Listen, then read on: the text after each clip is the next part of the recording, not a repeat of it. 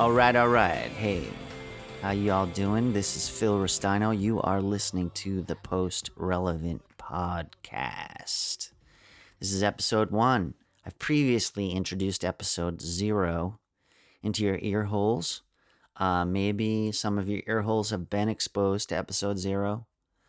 Um, if you haven't listened to it, maybe check it out. Uh, I definitely try to explain what this podcast is and um, give you some backstory about uh, what the initial agenda of this podcast will be. Um, but essentially, if you've never heard this podcast before, and why would you have? There's only one episode out, and it's episode zero, which immediately it's confusing. I agree, but uh, that's how I wanted it. Uh, the Post Relevant Podcast is a podcast uh, created by yours truly, Phil Ristaino. I am an actor, artist, and musician living in the New York State area, New York City area, honestly. Um, and uh, I've just been a huge fan of podcasting oh, for well over a decade and have always wanted to dip my toe into the forum, the format, into the format, dip my toe into the format are the words I wanted to use out loud with my speaking voice, and now I've done it. Um, and now I've done it, I'm dipping my toe in with this brand new podcast, the Post Relevant Podcast. Now, the post relevant movement was a joke movement that I came up with with a friend of mine, Yehuda, um, well over 20 years ago, I would guess 25 or so years ago, um, while in Prague with a theater company in Prague. We were doing uh, crazy avant garde theater all over the streets of Prague. Uh, I had just finished college about a year before that. And uh, one day, uh, Yehuda and I were in some kind of bar, screwing around with a pad of paper, and we started writing out a an artistic movement that uh, I think I came up with the name, but I don't remember. The post relevant movement. Um, it was sort of like a joke post something movement, you know, since there's like the post modernists and post this, post that um, uh, for the second half of the 20th century. Um, I personally have been a big fan of like the Dadaists and the Surrealists and the um, those kind of movements in the early half of the 20th century. But uh, everything since then has been post this and post that, and so we came up with post relevant, which is what it sounds like. Um, it's essentially meaningless, a meaningless movement. Uh, I think I dubbed it the a movement for the end of the end of time. And uh, nowadays, um, I don't know how you feel about it, but uh, you kind of look at world events and um, all the bizarre shit going on, and sometimes it does seem like it's we're in the end times. Um, I'm not promoting that idea per se although I'm not against it either. Uh, I'm not sure I really want to be living through the end times per se, or what that means, the end times. I mean, it could be the end of a period of time and the beginning of a new period of time. And so, um, but if we are there, we're pretty close to the end of the end times, hopefully, because uh, they suck. I want to have some fun. Screw this. um, so uh, the post relevant movement, which had been dubbed a movement for the end of the end of time, uh, there's no better time than the present to bring back this movement. Um, seems awfully appropriate somehow, or it doesn't, and I'm just uh, just talking smack, which is fine too. You know, hey, it's fun to talk, right? Sounds are made with mouth movements and vibrations in the vocal cords, and they emerge up out of the throat and the face cavity. That's the medical term, face cavity, and out into the ether and are picked up by the diaphragm of this microphone and eventually transmitted electronically across the ether to your computer or phone or some listening device I've never heard of before, and then slide down into your ear holes and uh, crawl across the rivulets and folds of the synapses and brains of anyone who may care to listen to it. And that, what could be more post relevant than that? The delivery system, thoughts to words to electronics to thoughts to ears to thoughts. I don't know. anyway, that's what this is. Do you got it now? is it clear? Um, in post relevant parlance, you could say that it will have had had been clear. Will have had had been. Will have had had being.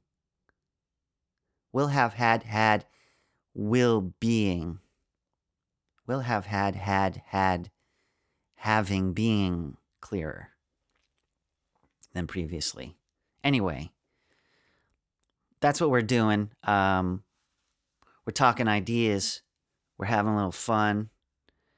Uh, as they said in Fast Times at Ridgemont High, we're learning about Cuba and having some food and what could be uh, wrong with a little feast on our time. Hmm, Mr. Hand? Hey, Mr. Hand, can you believe that that guy turned into uh, one of our most serious actors? Uh, one of Hollywood's most serious actors, Sean Penn. Anyway, this is not about Sean Penn, nor will it probably ever be. Who knows? I don't know. Maybe he'll have, uh, have been a part of a piece of art that I want to talk about at some point. Maybe. I always thought it was cool that he rowed a boat into uh, New Orleans. Yep, that's it when the floods happened, he was paddling around on a boat trying to help people, which is a good thing. Or was that Brad Pitt? Maybe that was Brad Pitt. I can't remember. Anyway, neither here, there, nor there. Anyway, uh, this is the Post Relevant podcast, and um, it's an opportunity to talk about film and art and music and philosophy and space aliens and conspiracies and the hidden symbolism in our world and the future and the past, things lost to the past, things that may become apparent in the future, that are all collapsing together into this one now moment and informing us all and are spiking and bouncing around my little brain. This is my chance to talk about these things that I've been interested in. Um, and um, so, what's going to happen today on the podcast? A couple things. I'm going to tell you a rambling story about how I went to Prague and uh, what happened there, and then um, how we invented the post relevant movement. And then I'm going to read you the post relevant manifesto. I'm going to read it to you so you can see what has uh, inspired the silly name of this podcast. And then uh, I'm going to play you a song that was uh, co written with my good friends John Wrighton and Steve Donnelly. Um, mm, probably almost 25 years ago in San Francisco, uh, we wrote a song about my adventures in Prague. And uh, uh, just coincidentally, as I was putting this episode together, my buddy Steve uh, EQ'd an old uh, demo of the song and sent it to me. And um, I played it for another friend, uh, Laurel, and she really loved it actually. So I was not expecting that. And then I figured, well, I'm already talking about Prague and the post relevant manifesto. So uh, why not play a song that is about our adventures in Prague? So that'll be coming after the post relevant manifesto. The song by the band, which I think maybe we were being called the Globs at that point, and uh, the song is called Prague. Uh, it's a demo, so uh, it's sort of long and rambly, like I tend to be, um, but uh, you know, inspired in interesting ways. Uh, so maybe that'll be fun for you. And then after that, we're gonna come back, and we're gonna begin our epic multi-part conversation about the movie Under the Silver Lake. This is a movie by writer and director David Robert Mitchell, and this filmmaker has created an, an incredible film that came out a couple years ago 2018, as far as I'm concerned, called Under the Silver Lake. And it's about this guy, this nameless main character who becomes obsessed with a blonde woman with a dog and she disappears and he journeys like a hipster private investigator headlong into a conspiracy all over the town of Los Angeles uh, and specifically Silver Lake, the Silver Lake area, um, trying to uncover where this girl has gone, this woman, this angelic blonde with the dog has disappeared to. And it leads him to um, uncover quite a mystery indeed. But the cool thing about this movie is that the movie itself is heavily laden with esoteric, alchemical, mythological symbolism, as well as actual uh, codes, code words that are hidden uh, inside of the um, film to be decoded too. Now, most people have latched on to the codes, the letter number codes that uh, give you some clues, but I find to be, in some ways, sort of distracting from the actual meaning of the film. Um, they're fun, and uh, I've never been quite as good at that kind of stuff, decoding uh, like number codes, letter codes, stuff like that. It doesn't interest me as much. But what I did notice is that there are all these mythological, alchemical, esoteric symbols, costumes, acts all over the film, all over it, all over it. Every square inch of this movie is coded and symbolized. Um, it's a feat like I've never seen done before in a film. This movie is begging to be decoded properly, in my opinion. Um, and now, anyone who has been already trying to decode this movie, I hope that you'll give this podcast a chance and really listen to this conversation that I have with my brother Andy, Andy Ristaino, the artist. I hope you'll give my decoding a chance because uh, while I may be falling short in some of the letter number Copiali ciphers, that kind of stuff. Um, what I can bring to this conversation is an esoteric understanding of the symbolism that is rife throughout the entirety of the film. And uh, I don't think that you can really understand what this movie is doing and what it's about unless you are willing to decode it in the manner that I've been doing. Now, when I watched this movie, maybe after the third time watching it or something, I started to realize that there was specific kind of symbolism going on in the film that I hadn't recognized before. Um, but I imagine that maybe some of it was already working on me, which was causing me to sort of slightly obsess over the film and want to understand it better. Um, it's a really fun movie to watch too. It's a lot of fun.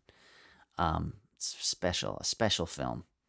And um, so, even if you don't get what all the secrets are hidden inside of it, it's still a really fun narrative to watch and a uh, mystery to uh, become caught up in. And I really recommend it just as a pure piece of cinema. It's it's dope.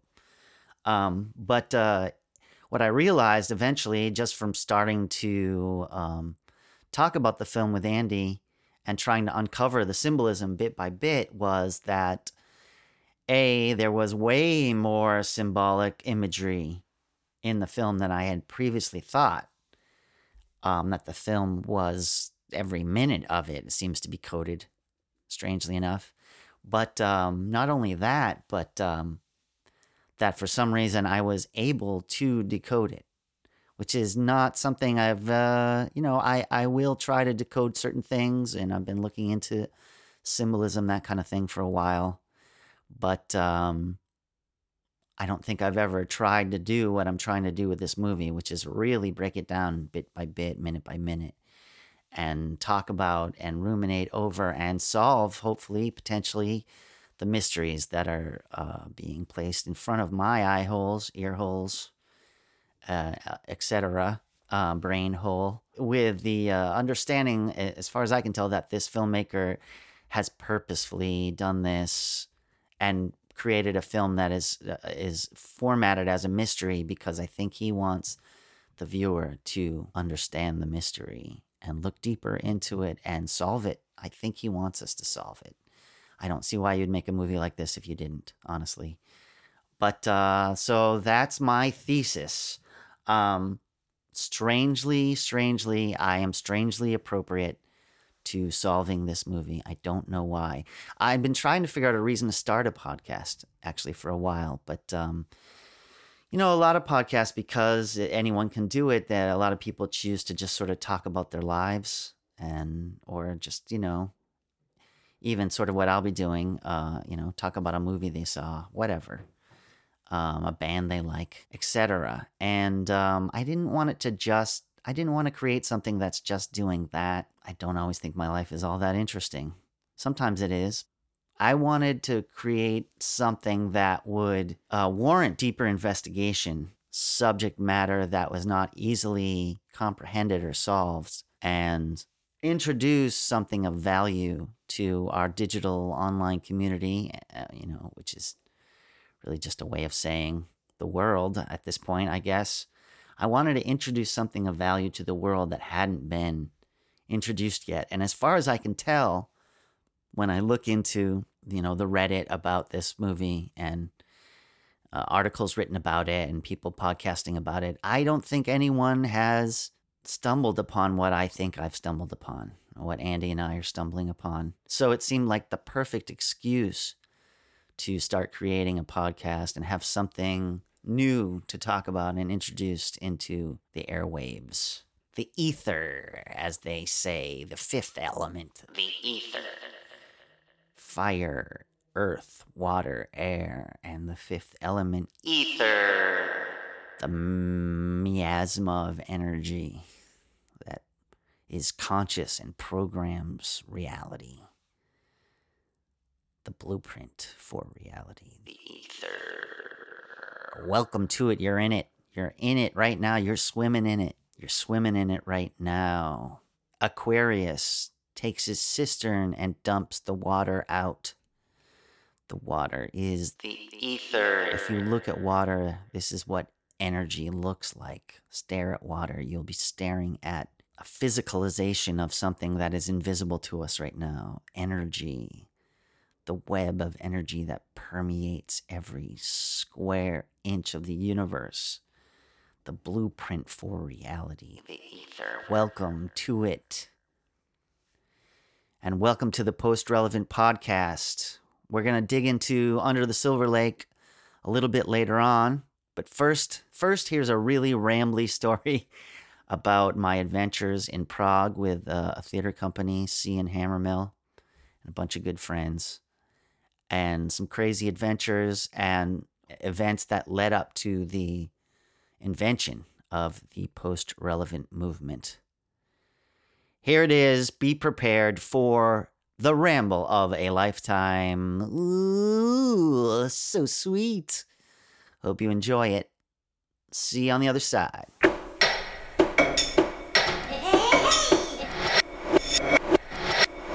Hear ye, hear ye.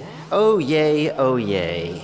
Thank ye, one and all, you are cordially invited to hear the original post relevant manifesto.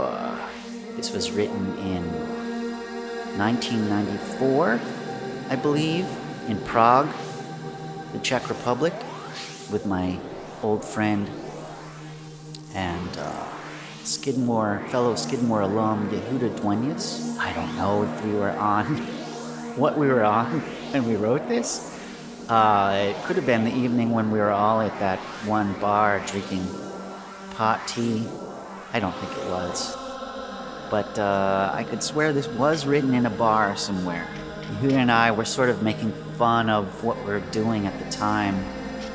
We were in an uh, experimental theater company called Sea and Hammermill, comprised of a bunch of folks that we went to college with, maybe one person who was a townie at, in uh, Saratoga Springs and joined the group. And we were all kind of insane, and we, uh, we started a uh, experimental theater company downtown Saratoga, uh, which culminated in us all going to Prague. It all started like deep in the winter of 1993 or so. 1994. And uh, we made a bunch of uh, crazy pieces at the theater. And we went to New York City and we did some happenings in front of the Metropol- uh, Metropolitan Museum of Art. Um, eventually it culminated with us uh, all flying to Prague because in 94 this was you know pretty early on and when prague had opened up to the, the west and you know it, it is bohemia so it seemed like a great opportunity for a bunch of crazy folks to youngsters to go there and make some bohemian art um, and we were we were making theater pieces in the style of like the Dadaists and the Surrealists and the Futurists and the Expressionists, what have you, all those early ists European movements, sort of movement-based stuff, but it was all like sort of nonsense, poetic dialogue. And I think we're being influenced by uh, the SITI Company a little bit. and Bogart and the SITI Company had started coming to Skidmore on teaching, um, and uh, the director was really influenced by Robert Wilson, and we were also really influenced by Reza Abdoh, who was this amazing Los Angeles director who is making, in my opinion, some of the best experimental theater I've ever seen. So we went to Prague. We did a 12 uh, day long play all over the streets of Prague. We split off into small groups and uh, run around doing small plays, short plays between the groups. I, was paired with uh, my buddy Ian.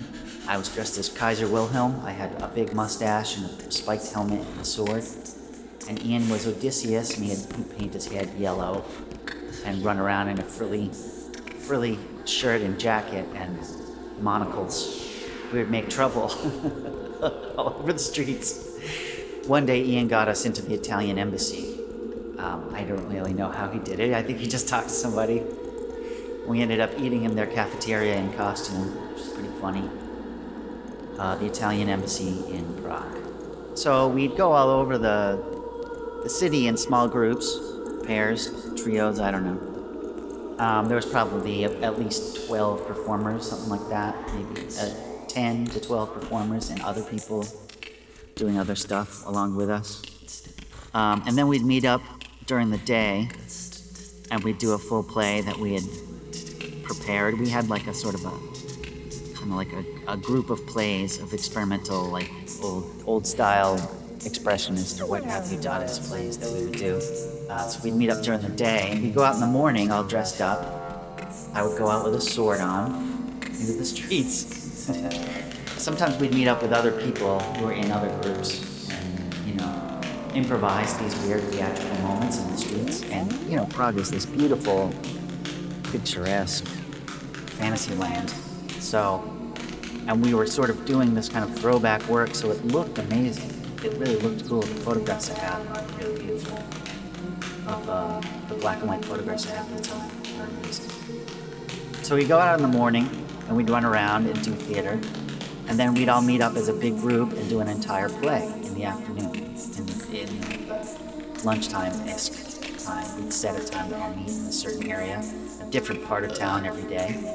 And then we'd split up and perform more in the afternoon, and then we'd meet in the evening and we'd do a whole nother performance. One time we did a performance um, under a bridge, under the Charles Bridge. Uh, one time we did a performance in front of these amazing gardens where there's a real peacock that lives there. We do it, uh, we, did it on the outside of the gardens in front of a big wall, and uh, the trains would go by and so we'd be doing the performance, and then the audience would be set up on the other side of the street, and the trains would go by. And as the trains would go by, we would change our entire tableau. So when the train had left, it was as if the curtain would open and close, and we'd be doing a whole other different tableau, a whole other different situation. Uh, one time we did it in front of St. Vitus's Cathedral. One time we did it in front of another castle where I almost jumped off of a and died that was stupid. We did one performance in front of the giant clock uh, in Old Town Square. I don't even know how I'm remembering these names, places. One of the craziest performance we probably did is we did a movement across the Charles Bridge at night. And um, what we didn't know was that there were being tons of people there getting drunk, like tons. Like everyone would be there.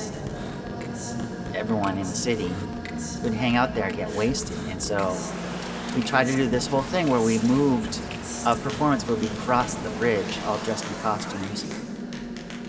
Um, it went really badly, and uh, you know, many of us got became like surrounded by people, drunk people who would fuck with us, and uh, that's pretty scary. Um, I remember seeing someone from the group kicking someone in the ass, trying to get rid of them. One time while I was walking down the street, I was approached by an older gentleman with a mustache, also wearing a sword. I was by myself that day. This guy started talking to me in German. You know, I was just sort of standing there shrugging, not knowing what to do. And I'm wearing a sword, and he's wearing a sword, and he pulled the sword at me as if he wanted to duel. And I was like, hey, hey, man, I'm an American. as if that would help. But um, he eventually took me to like a, a photo gallery and showed me photographs. Apparently, he had been some German film actor. I remember the guy's name. It was weird. Every day was like that. Every fucking day was completely zany. Um, we'd be drinking absinthe. I remember one guy that had joined the company, uh, who was in, he was in another theater company in, from New York City, and he knew somebody that we knew. He ended up joining our group. He was a really uh, crazy cat, uh, John, John Ogilvy. And uh, one night after drinking absinthe, um, he woke up. We started doing performances in this club, or there was a club that eventually we started doing performances in, the Roxy. And um, there were a bunch of stages that were sort of there in the club. And, you know, the, the club would get turned into like a dance party. So, anyway, apparently John drank too much absinthe that day or that evening and woke up underneath some of the stages the next morning in the club and didn't know where he was. He couldn't see anything. He was trapped under these stages. He got out eventually. One day, me and a couple of people from the group were hanging out with this guy who was friends with a friend of a, one of the guys from the group. This guy was kind of crazy. I think his name was Claude, and he told us this story about how he was trying to find mushrooms in Ireland or something. And he ended up sleeping next to sheep on a sheep's wall, and the story was that if you slept near the sheep's wall, you would wake up either a poet or a madman, and I think he woke up a madman. Because eventually, as he was telling us, the story and giving us tea, uh, eventually we realized that he had dosed us with mushrooms. uh, that was the same guy who I remember seeing throw a glass beer stein down the street. Oh boy, beer was really cheap and very good in Prague uh, back in the early 90s, so there was a lot of beer drinking, that's for sure. It was an amazing time. It was a really brutal time for me. Uh, I was very heartbroken and insane. Um, and it was pretty much the year responsible for the rest of my life, I would say, because after that, I started on my like spiritual quest. Much to my own chagrin, it is what it is. Oh yeah, I did have one evening, uh, one day near the end of our few months living in Prague, where uh, you know the whole group had bought this LSD from somebody the first night that we were in town, and it had a picture of Albert Hofmann, um, the guy who invented LSD, on a bicycle, and it was 50th anniversary Albert Hofmann LSD. I guess in 1994, it was the 50th anniversary of the discovery of that's true. Anyway, a bunch of the people in the group took it the first night that we were in Prague, and I was like, no way am I taking this shit. But I saved it. And then I didn't take it until the last week, I think, that we were there, which was like three months later. And I went out with uh, some people that we had gotten to know, two Czech guys. One guy Australian, another guy was German, I didn't know very well. And they found acid, they went and bought it, and I had it we took it on a German holiday, and I didn't realize how powerful this shit was, but it was really, really strong. And we got on a bus, and the bus was taking us out of town. They were taking us somewhere. I didn't know where they were taking us. I had no idea. But I started tripping on the bus, and I remember there was a cop on the bus, and he was opening a bottle of champagne. This is real. Uh, because it was a holiday. And I, it felt like the bus just kept on descending down, down, down in a spiral, descending into hell. We ended up um, just getting out some random area, and there was a statue of a person reading a book. And I remember jumping on the statue, up onto it, and trying to read the book, but there was no writing in the book. And then I remember an entire building moving. This whole building was moving. Um, sort of spinning or something. It was really weird, but uh, never seen a building move before. Entire building. Um, and then we started walking across the countryside, like farmlands, and I was doing full front handsprings, which I normally couldn't do, but I was on LSD, really powerful LSD. I was doing full front handsprings. And I remember the sky was really moving around quite a bit too. And then we went to this town, and the towns in, around Prague had these water basins that would be at the bottom of it, like in the middle of the town. I guess that's where people would get water. I don't really know how that worked, but I remember looking into the basin of the water, and the water was talking. I remember it seemed. I remember talking about my grandfather who was dying. Sick, or he had just died. I can't remember something. Eventually, that evening ended with us at the end of an airport runway in the morning. The sun came up, and the I don't know how, but we ended at the we ended up at the end of a runway on an airport, a real airport runway, and the airport was closed as well. I remember thinking, I'm not gonna die here. I'm not gonna die here. You know, because sometimes when you're on acid, the amount of anxiety that you feel is so powerful. And that was really maybe the strongest LSD I've ever taken in my life. Probably was. It was pretty potent. Anyway, I remember that feeling I'm not gonna die here. It had been a really, really intense year for me. Anyway, one night before the acid, I was in some bar with Yehuda and some of our other friends, I guess, and we were fucking around and we came up with the post relevant movement. And this was a movement for the end of the end of time. Um, I don't remember why, where the hell it, the idea came from, but um, I'm pretty sure I came up with the name the post relevant movement. And so Yehuda and I wrote down the manifesto, and I think we were just, you know, fucking around writing and passing this pad of paper back and forth between the two of us to write this manifesto. And look, I'll admit it, I think we're kind of making fun of the director a little bit and what his uh, aesthetics were, or sort of his rhetoric was around the art he liked to make. I think he read it and he, he knew we were making fun of him too, but I denied it at the time. At any rate, I've dug it out, the post relevant manifesto. This is it. I'm holding it in my hands. It's an old piece of paper, all wrinkled and bent, and it's got coffee stains all over it. Real cool looking, man. I will post a picture of it at some point. But uh, this is where it all began, or where it all ended, I guess, if you're going to be post relevant about it. This is where it all ended. So here we go.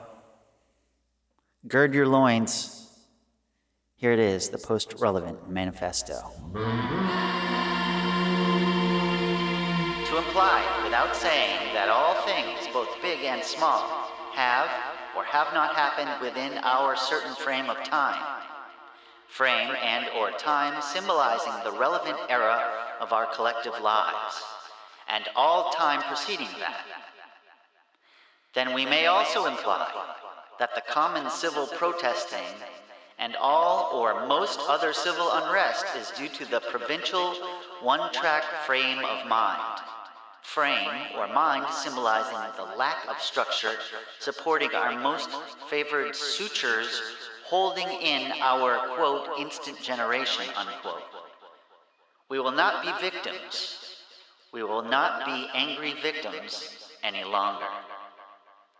Anger or victim symbolizing the adamant internal dialogue intended to be deciphered by the recipient of the anger or the victimization, but only if the deciphering is a procedure instigated in a past or post relevant situation.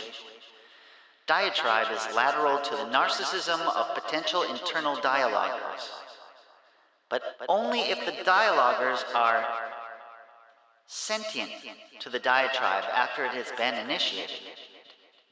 Therefore, initial monologuers are confronted in a narcissistic fashion by the initiator or second party, and then, and only then, made aware of the diatribe they occupy spacing of, around, and so forth. They, the last party, must be sworn to secrecy, swearing allegiance forever and ever to the second party, and pledging not to reveal their knowledge of the dialogue to the second party until the second party has confronted them with that knowledge. Post relevantism is not a movement, but rather a series of movements diatribe usurping narcissistic monologue in a Sisyphusian manner, all lanes cleared of debris. Post relevantism will have mattered. Post relevantism has had matter. Unfortunately, in this day and age, matter or no matter is in fact irrelevant. For to say matter or no matter is irrelevant. Irrelevant because it makes no difference the matter involved. Post relevancy revels in things that mattered. Whether they still do, do, have, will, or may is once again irrelevant. Irrelevant. Irrelevancy is no concern of ours, either is irrelevancy. Post relevancy is relevant. If it weren't, the more appropriate post irrelevancy would be the topic of manifestation. It is not. But even if it were, the word or phrase post irrelevancy is a contradiction in terms, an oxymoron, if you will. It either is or it is not. Post irrelevant is to say irrelevantly irrelevant. Post irrelevant is to say irrelevantly irrelevant which is in actuality a double negative, meaning relevant, hence post relevant. Somber adherence to post relevant themes, diatribes, frames, oxymorons, sophomoric requests, or procedures, whether irrelevant or not irrelevant, i.e., relevant, must be enforced in order to maintain a constructive level of relevance in a post, i.e., past relevant situation. We hold these truths to be post relevant. Realization of this manifesto has had happened. But as stated before, it doesn't matter if it has happened or not has happened because it is happening. As it has happened now, and now, and now, due to the premise of nothing less significant than time, which, again, as stated before, is based on the solo theme of implication, as well as the obvious implementation of themes, the unfolding of relevancy is an arduous process which happens in time, true to time form. And that's where it stops. um, God damn if I know what the hell that all means. But it was fun writing it, and I've saved it all this time. And for some stupid reason, it's still a thing in my life, and now you guys are hearing it, whoever's listening to this. So, hear ye, hear ye, O yea, O yea, thus closeth the revelation of the manifesto post relevant. The post relevant manifesto has had happened and will have had had happened yet again and never again. Be ye warned.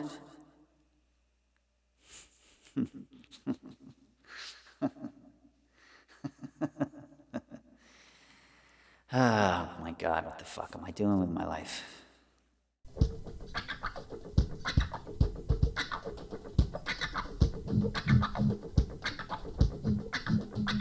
Around. I'll tell the story about a theater group named Scene Hammer Mill. We made the overseas commute to friendly Prague to perform for a while without oppression of the uptight USA lifestyle. But when we encountered it was a whole new oppression, trying to in me and taught me fast life lessons. So give you the lowdown on a theatrical on. All about what we found in Prague town.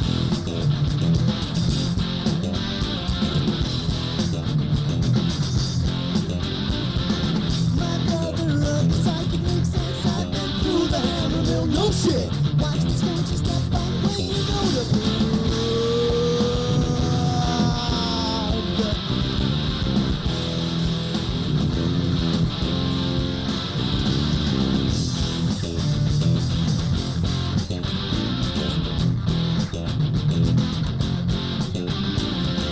Kuwait's airplane taxis you to bereft of books. Push up on your Kafka, metamorphosizing Prague.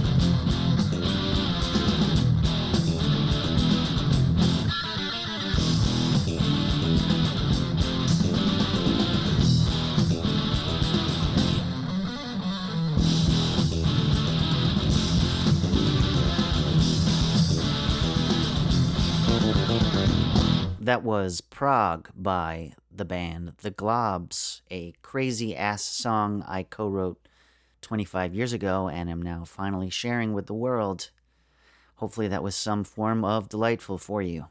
Okay, up next is the continuation of the conversation begun in episode zero between myself and my brother, artist Andy Ristaino, about the movie Under the Silver Lake um, episode zero, we kind of talk about uh, what we think we're going to find in the movie. And now, here in episode one, we actually begin in earnest dissecting and decoding the incredible film Under the Silver Lake. This movie is quite a handful to dive into and understand. Um, at first, I thought this conversation was going to be fairly short, but uh, as I record this, we're at least eight episodes deep into decoding the movie. Um, so I'm hoping that this is, at the very least, informative, if not incredibly interesting and uh, uh, devastatingly captivating for you, the listener. So here we go. Me, Andy, under the Silver Lake. Dig it now. Okay, here we are. No time has passed. Absolutely no time has passed since the last conversation that you heard between Phil and Andy. Definitely, Um, the sound probably hasn't changed at all. No, not even a bit. Uh, if you're wondering, this is Phil. And this is Andy. Our voices are very similar, so this might be another level of weird Yes. uh, as you listen to this insane podcast that we're about to do. Uh, this is the post relevant movement. This is what I'm calling the podcast. nice. Uh, yep, it's an old, an old good uh, callback. An old yes, it's a callback exactly from an old an old thing. Um, and I'm hoping that everything sounds good. I am uh, an early. This is early days as podcasting for me, so I'm Mhm. hoping that uh, stuff sounds great. but uh, I guess we'll see. As we all know, Yeah. uh, first episodes usually sound the best, and then the sound usually degrades over time. That's right. Um, so uh, I'm Phil Ristaino.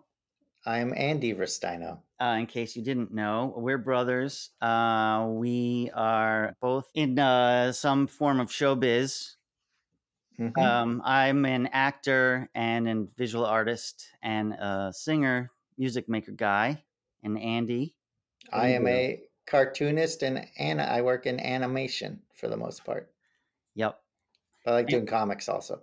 right. And you do comics. Yeah. And um, we're going to be talking about Under the Silver Lake, as you probably already know, if you've been already listening to the pre Under the Silver Lake conversation that we were having uh, probably a couple weeks ago now. I don't remember when Mhm. we did that.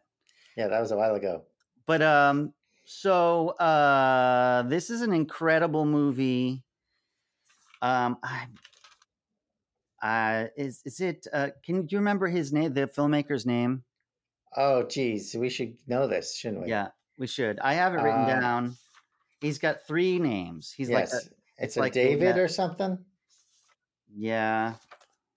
I've written it down. Oh, you know what? You know what's really interesting is there's a code at the end of the movie that actually you can decode, and it says his name. His credits. Yeah, so maybe we should just give the code out.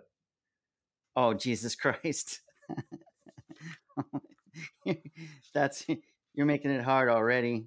Know, that's that's my part of the my my job. Uh, David Robert Mitchell. Thank you so much. Maybe you're the guy name. that's going to do the internet thing. Yeah, I can I can handle the internet thing. that'd be He's- sweet.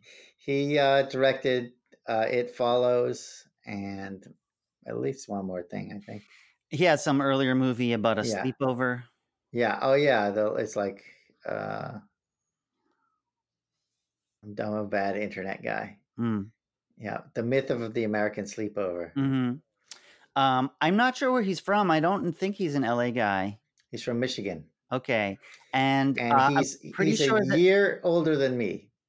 a year old. So he's like born in 73, Seventy four. 74. Okay, so three to four years younger than me, a year older than you. Yeah, and we were just talking about this how we Yeah, we triangulated. yeah. We were trying to figure out where where his you know where he might be coming from because I'm personally completely blown away by this movie. I've watched it Mhm. at, at least six times at this point. You were saying you watched it seven, I mean, I don't know, six or seven. six or seven. I'd say we're probably even by this point. Yeah, and every time I watch it, I'm more astonished at the filmmaking of it because uh, it's a very mature film, even though it might. It, it it's funny because it comes off in some ways as a very shallow about Right. very shallow people but um i'm but it's astonishingly deep i find Yeah. um the more i dig into it and i'm absolutely convinced that everything is meaningful in this movie that this is very purposefully made film um very strategically written and assembled uh right down to the sound design and um oh yeah, there's lots of cool sound design stuff Yeah, we can yeah, get into. a lot of interesting shit and so this cat is really swinging for the fences for this movie Yeah. um, it's kind of a bummer that it didn't get um, more uh, publicity or attention on it because yeah. I'm hope uh, you know obviously there's already uh, like an, a real internet interest in this film and there's already a Reddit where they've been trying to decode all the codes and decipher the film. Um, but uh, I think it deserves more than you know some sort of niche cult status. Like Andy and I are both big fans of uh, of uh, Le- of the Big Lebowski, Right. which is kind of like this. Sort of feels like the It's like the next step. the next next next generation of the Big Yeah. Lebowski, right? Yeah. but as sure. you dig into the film it's a different it in some ways it's i mean it, it it's definitely following like the old fashioned um uh Noir. noir detective thing Yeah. um but he takes it even further like the big lebowski he's kind of up to no like he's not he doesn't have a job like he's just a hippie He- guy And he's an incomp completely incompetent detective. yes it's it's funnier in a more direct way. Yeah, it's like a deconstruction of the of Yeah. noir tropes, and this is kind of like I don't know. It's like taking it. It's like turning it inside out in a way. Well, I mean, he's taken the just the Lebowski aspect of it to another level because uh, you're given very, very little of this character's real backstory, Right. who he is, where he's from, what he used to do, anything about his history. It's just barely there. Right. And um, And if it is, if you are given any information, you have to kind of piece it together. yeah, and Uh, which I've attempted to, and for the most part, there is very little backstory for him. yeah. Um, I think when he gets the package from his mom later on in the movie, Uh huh. I think it might be from. I I, I got it somewhere in the my notes, but it might be she might be sending the package from Michigan. It's definitely out of L.A. It's not in California, wherever she's mailed this Right. videotape to him from. So the character could be from Michigan. I can't remember, but he's definitely like it. Definitely stood out to me. Like, oh, this guy's not an L.A. native by any Right. Um, But he's obsessed with Hollywood culture. He is, and and that kind of okay. So I have a bunch of theories about this film, but I think what's really what we're really watching is a Knight's Quest. Uh huh. Um, and I could give a couple reasons why. Sure. Let's Uh, hear them. I mean, that sounds completely ac- accurate. We're going, and I'm going a little out of order because I'm gonna. I've taken. Uh, all right, so yeah, you should tell them about the notes you've insane taken. number of notes. Uh, I've taken 45 pages of notes while watching this film. Um, probably more, actually, I would bet at this point. But Yeah. uh, initially, I really was like sifting through it like minute by minute and trying to really cop all the dialogue and all the visual cues and all the symbolism that's happening and you know notate when the when the codes are showing up and all that Right. stuff um so i've taken an insane amount of notes and i really want to go uh if someone likes a deep dive this is really going to be a deep dive um, and Yeah. I'm also assuming we're probably going to do this in a couple parts because I can imagine that you're going to get tired of this after a little while. Oh yeah, I don't Yeah. think I can do like a four hours of this No. in a row. No, no, I don't. I don't think so either. and there's a definitely a danger that that's going to happen. Yes. Four hours. Um. So, but I really, but watching this film, uh, I really think this film warrants this much investigation because not only is it a incredible puzzle that he wants you to solve, but um, I really do think that there, there, it's not there for no good. Like, it's not a puzzle leading you to nothing. Like, I feel like this guy really does want you to solve this mystery, and he's using the character and the as as the quote unquote detective, but he's he has no discernible motives or I mean he has some motives, but he has no discernible like occupation or point of existence. Like there's no Right. what the hell's he doing there?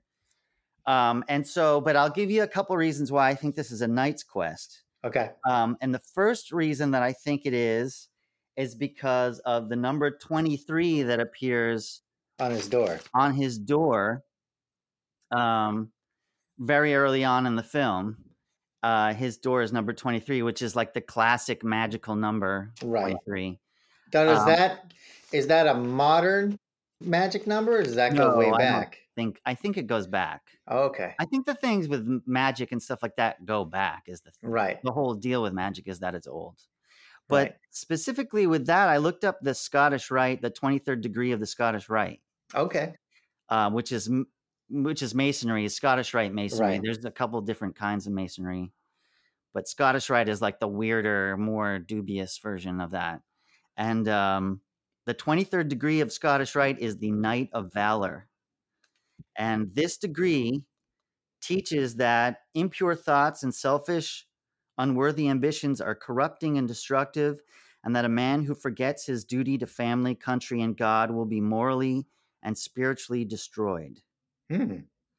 Isn't That, seems completely appropriate for the movie. Yeah, it really does because Yeah. you see that this guy is lost in this current corrupt world, and Right. and it's a test. He's going through this test, you know, Right. to to find his soul. I mean, I think really what he's in some ways, in a simple simplification, he's kind of searching for his own soul. Right. Um, and the number 23 connotes the ideas of personal freedom, curiosity, diplomacy, companionship, creative self expression, and adventure. Nice. Yep. And it adds up to five, which is the number of the earth. And it is, uh, there are five elements air, fire, water, um, earth, and spirit is the fifth element, Mhm. as we know from, as Bruce Willis taught us all those years ago. Right. um, so it's immediately a magical number that they're putting up in front of us, like within the first five minutes of the film. hmm Um, that's where he lives. So that's my first reason why I think he's on a knight's quest. The other reason that I think he's on a knight's quest is because uh, a couple different occasions. There's one moment where he's in the comic book artist's room, hmm and you see the uh, Legend of Zelda act- action figures on Right. the guy's bureau. And then when he's looking at the maps at this pivotal moment in the film, Right. That's all Zelda stuff. yeah, and it's all Zelda stuff, and that guy is a knight. Right. And you know he's dealing with this king of the the homeless king is that what his name is Yeah. so i think that i think that the that there is communication going on between him and the homeless king throughout the movie um i think homeless people are keeping tabs on him Right. and I There, think- I that's something I didn't keep track of that, but that's Yeah. definitely something I noticed the last time I watched it. Is that there are homeless people like something will happen like when his car gets towed, a homeless person walks Yep. by right afterwards. There's parts where homeless people are sitting yep just in the background during important moments. yep and, and, uh, his opinion of homeless people and the Right. the, the uh the manager of the of his apartment building calls him a homeless person Right.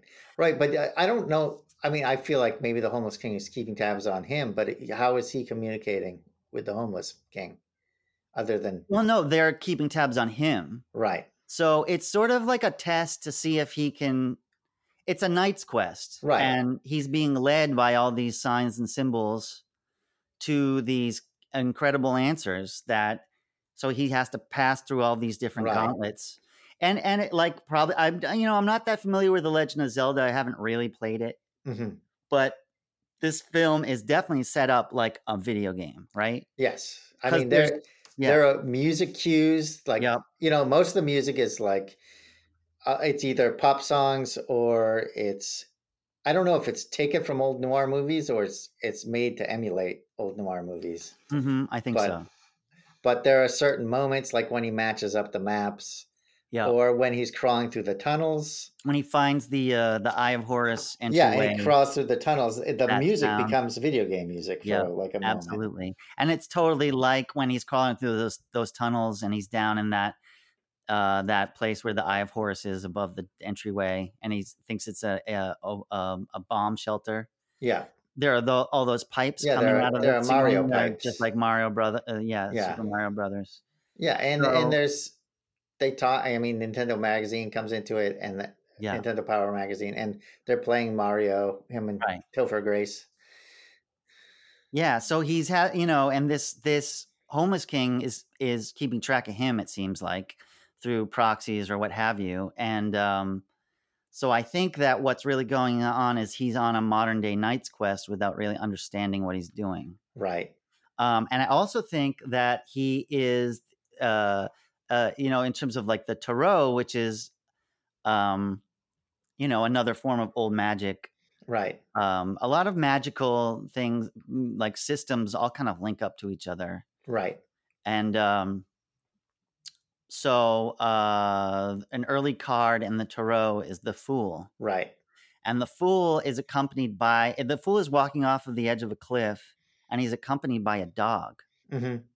so and there's so much dog symbolism throughout this entire movie Sure. and dog having a dog is super important to like the whole thing of i mean I, I think that that's actually part of his his that he's lost his dog is really really important to what he's up what he's doing in some ways uh, his dog is dead and so he's kind of like the fool without the dog and the dog Right. the dog. I believe that the dog. Okay, so, uh, all right, so th- this kind of makes me want to actually start talking through the film. If you're good with that, Yeah, Andy. let's start You- start at the beginning. I mean, you have anything you want to say before I do that?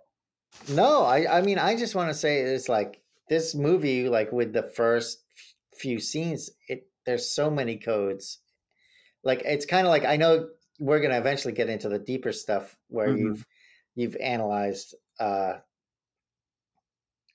stuff. I, like I haven't heard what you what you've written down, but I know you No. you get into different like alchemical stuff and and uh that sim- symbology symbolism in the Mhm. movie but just in the first scenes of the movie they hit you over the head with like four different code systems and like um i don't know i it's just i think that's a great way to start a movie i guess and and you you probably don't notice any of them the first time you're watching it There'd be no way to know what the hell's what Yeah. the and that. There'd be no way to know that those codes were even that they even exist in the film until probably you're halfway done with it to Yeah. done with it, and then you might even start to think maybe there's stuff maybe. on. But so he and he also makes this point out of subliminal images in Right. you know art forms in modern art and pop art. So right um, throughout the film, and so uh, he's doing that right off the bat. Yeah, Yeah. with the the the unicorn, tiger, snake, lion. Like before you even get to the uh, the actual film, Right. there's just iconography, and it's it's a a unicorn, a tiger, a snake, and a lion, and that's U T S L, which Under the stands for Silver Lake. under the Silver Lake. Yeah, And that coincides right with the first four beats of the song as the Right. movie starts, which is really beautifully done. yeah, I agree. Genius. Genius. Yeah, Um, so yeah, I mean he's just killing it right from the the word go. Right. Um, so those that um what is Never that My song? Love, that's the oh yeah, song. okay. I don't know who wrote that song. I'd have to look it up again. I can I'll look it up while you talk. Yeah. Um, so uh, it does the four notes of the song, and then our first image is "Beware the Dog Killer," which has been graffitied on the window of the coffee shop. Um, and uh, there's a woman wearing a Jim Morrison. Is shirt. it a so I this is something I wrote down. Is it a Val Kilmer as Jim Morrison shirt? I don't think so. You don't you think it's a Jim Morrison shirt? Okay.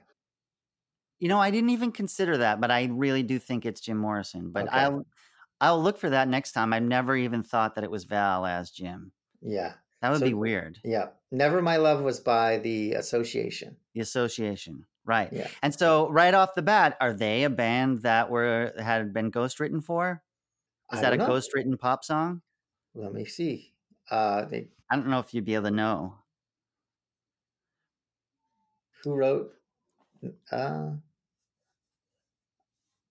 it's saying Dick Addrisi and Don Addrisi, the Addrisi brothers. Mm, I mean, I don't know if they're in the probably association. Yeah. Yeah. probably. I don't know. You're welcome to see if you can find out who was in the Yeah. association. But uh, so anyway, this girl is uh, this girl is trying to wipe off. She's rubbing the bee Uh-huh. um, in "Beware the Dog Killer." which What- is I, I don't know what it means, but I don't she's like uh pointlessly rubbing it. Right. It's You know not I mean? really it's not Yeah. doing any good at all. yeah. Um But you think But, uh, there's there's some meaning to what the actual letter she's she's rubbing. I wonder, I mean, if if only because she's you're supposed to be looking at that, but it's not Right. doing any good, so why is she doing it? Right. And that's the thing that blows me away about this movie is, is as much as I've tried to figure it all out, there are still little things where I'm like, is that a thing or not? I don't know. Right. I mean, I feel like there's lots of mo- like they must have put in extra moments. Yeah. Um, so it's and it's backwards. So you're looking at beware the dog killer backwards. So I think that he's giving you an, um, a clue right away that you're about backwards messaging right. and also the idea of the relating dog to God. Right. That's my theory is that when you're seeing dog that you're in some ways you're talking about uh, God. Right. And uh, I- think as inter- but the the Fool Tarot card is interpreted as he's accompanied by a dog, and that that dog on the card symbolizes God as well. Right. So, um, and the interesting thing is, is that the image of Jim Morrison's face on her shirt is peering through, I believe, the O in dog. Okay. That's so he's relating Jim Morrison to God there. Okay. And what about the, the G is also it's kind of like an arrow the way it's written. Yeah, I don't know what that. I don't well, know. I think it- it's like an arrow and then it cuts to his face. Uh Mhm. what's his uh, Andrew Garfield's face. Yeah, Uh Sam, the main character, yeah. and his head is right where the arrow's pointing. You think that's purposeful? I don't know. Hmm. Maybe. It could be like the G as in God, and it's pointing up Right. like as in God. It could be that too, Okay. yeah. Also, you're probably meant to be looking at that. th- It's sort of a sexualized image because this woman's, you know, breasts are very prominent Right. as she's cleaning this thing. So I think that they're making like a point of like there's this there's this thing about sex in this movie that is related to God as well. Right. Sure. Um and so and and and the- also the objectification of women is all over this Is film very huge, yeah. And I don't think that the filmmaker is a misogynist as he does this film. I think he's doing this to show a thing. Yeah. He's he- trying he- to make a point out of something. Yeah, I actually read an interview and he said he wrote this in like 2012 Mm, and he was writing it about like kind of like very dark things he saw in Hollywood. Basically. So this movie is kind of like a, a fantasy version of Hollywood um where he's he's he's like focusing on darker aspects Hmm. and he said by the time it came out like stuff like the Me Too movement was starting to gain traction and, Ah, and stuff. Okay. So, okay. yeah. Which is interesting because the film takes place in 2011, Right.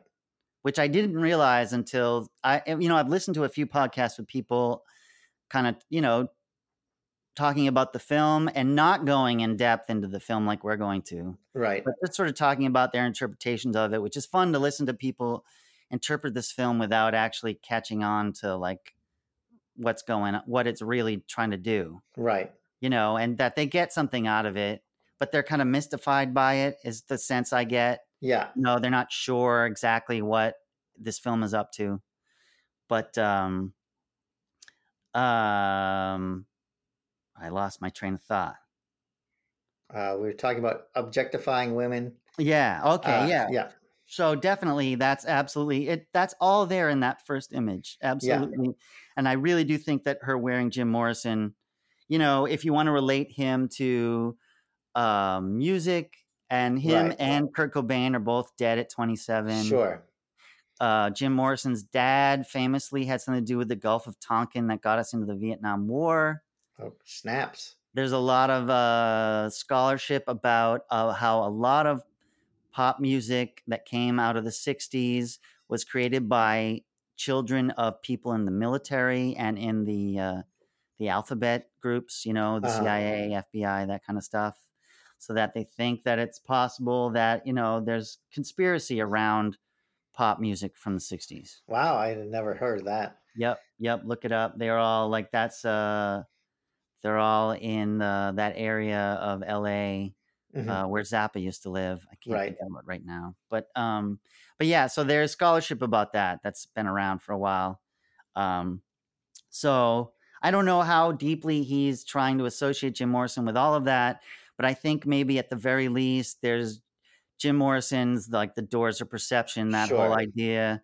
He's looking through the O in God, and he's also dead at 27, just like Cobain. So Yeah. I mean, it's such an iconic image that Yeah. I, I can't imagine them not choosing that shirt on purpose. It's absolutely on purpose. I'm convinced of it. And you know, and you said an iconic image, and I gotta say, like, this film is filled with amazing shots. Yes. Sure. Every, like, there's so many incredible. Like, you could probably pause stills of this film, and they would look like these amazingly assembled photographs. And uh, there's so much beautiful attention to filmmaking and to the real art of composition and and and especially because he's dealing with all these subliminal messages and codes like he's really got to be caring about the filming and how Right. shots are assembled and all that stuff. So, um, if you like movies and you want, you know, to dig into a film that is fun to interpret or even just fun to watch, it's a really well Yeah,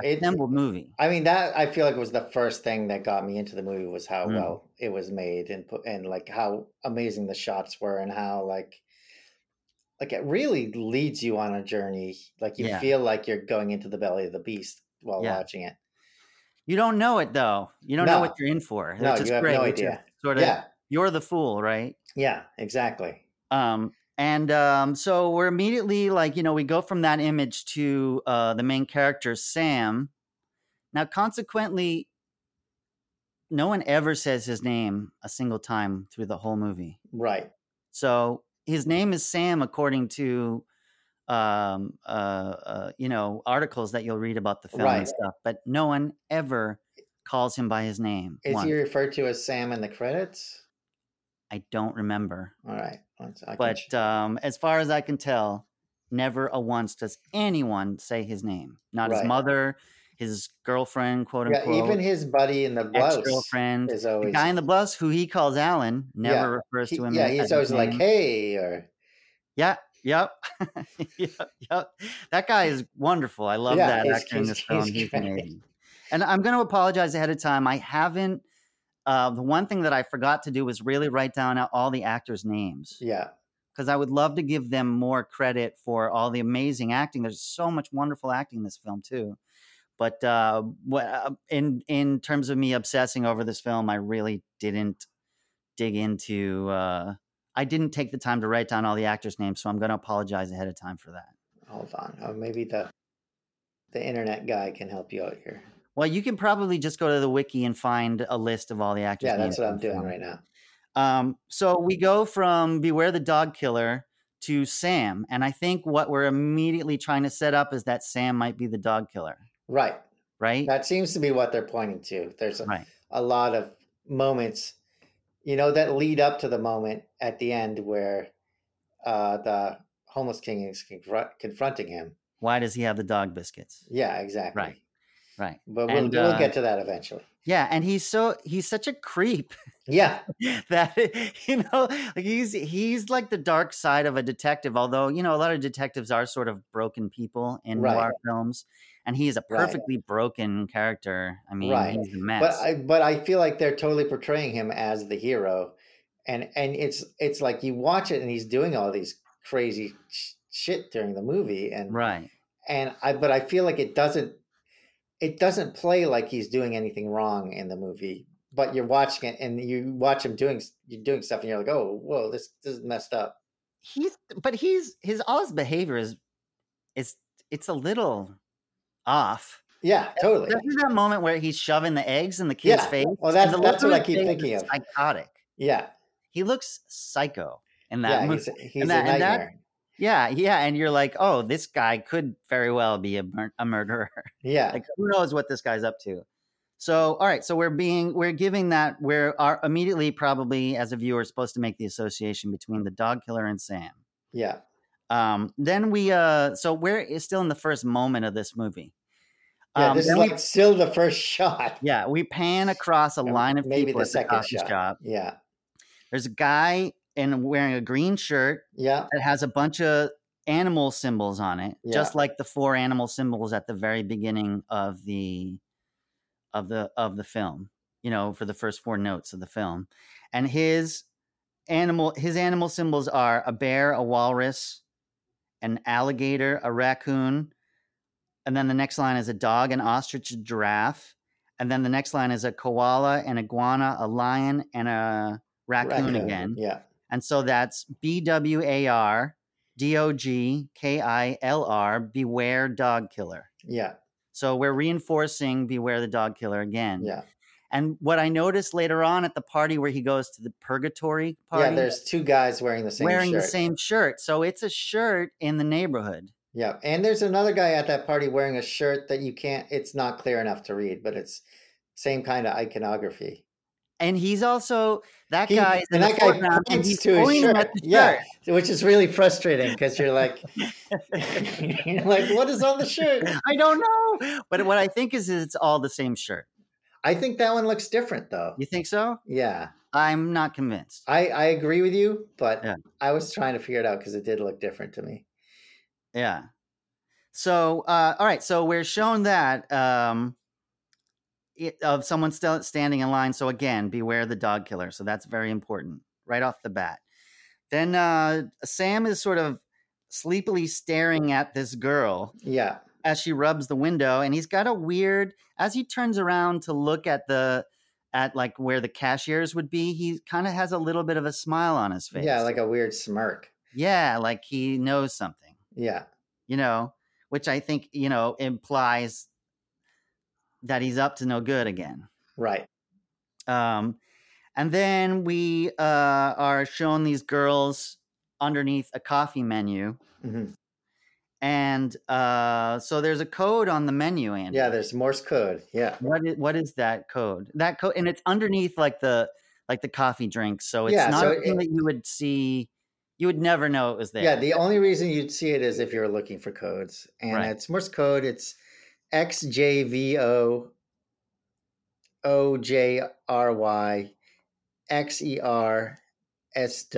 I think that's what it is, and uh, which just is gibberish. So you're like, oh, even if you do figure it out and you translate it, you're like, oh, I've got to.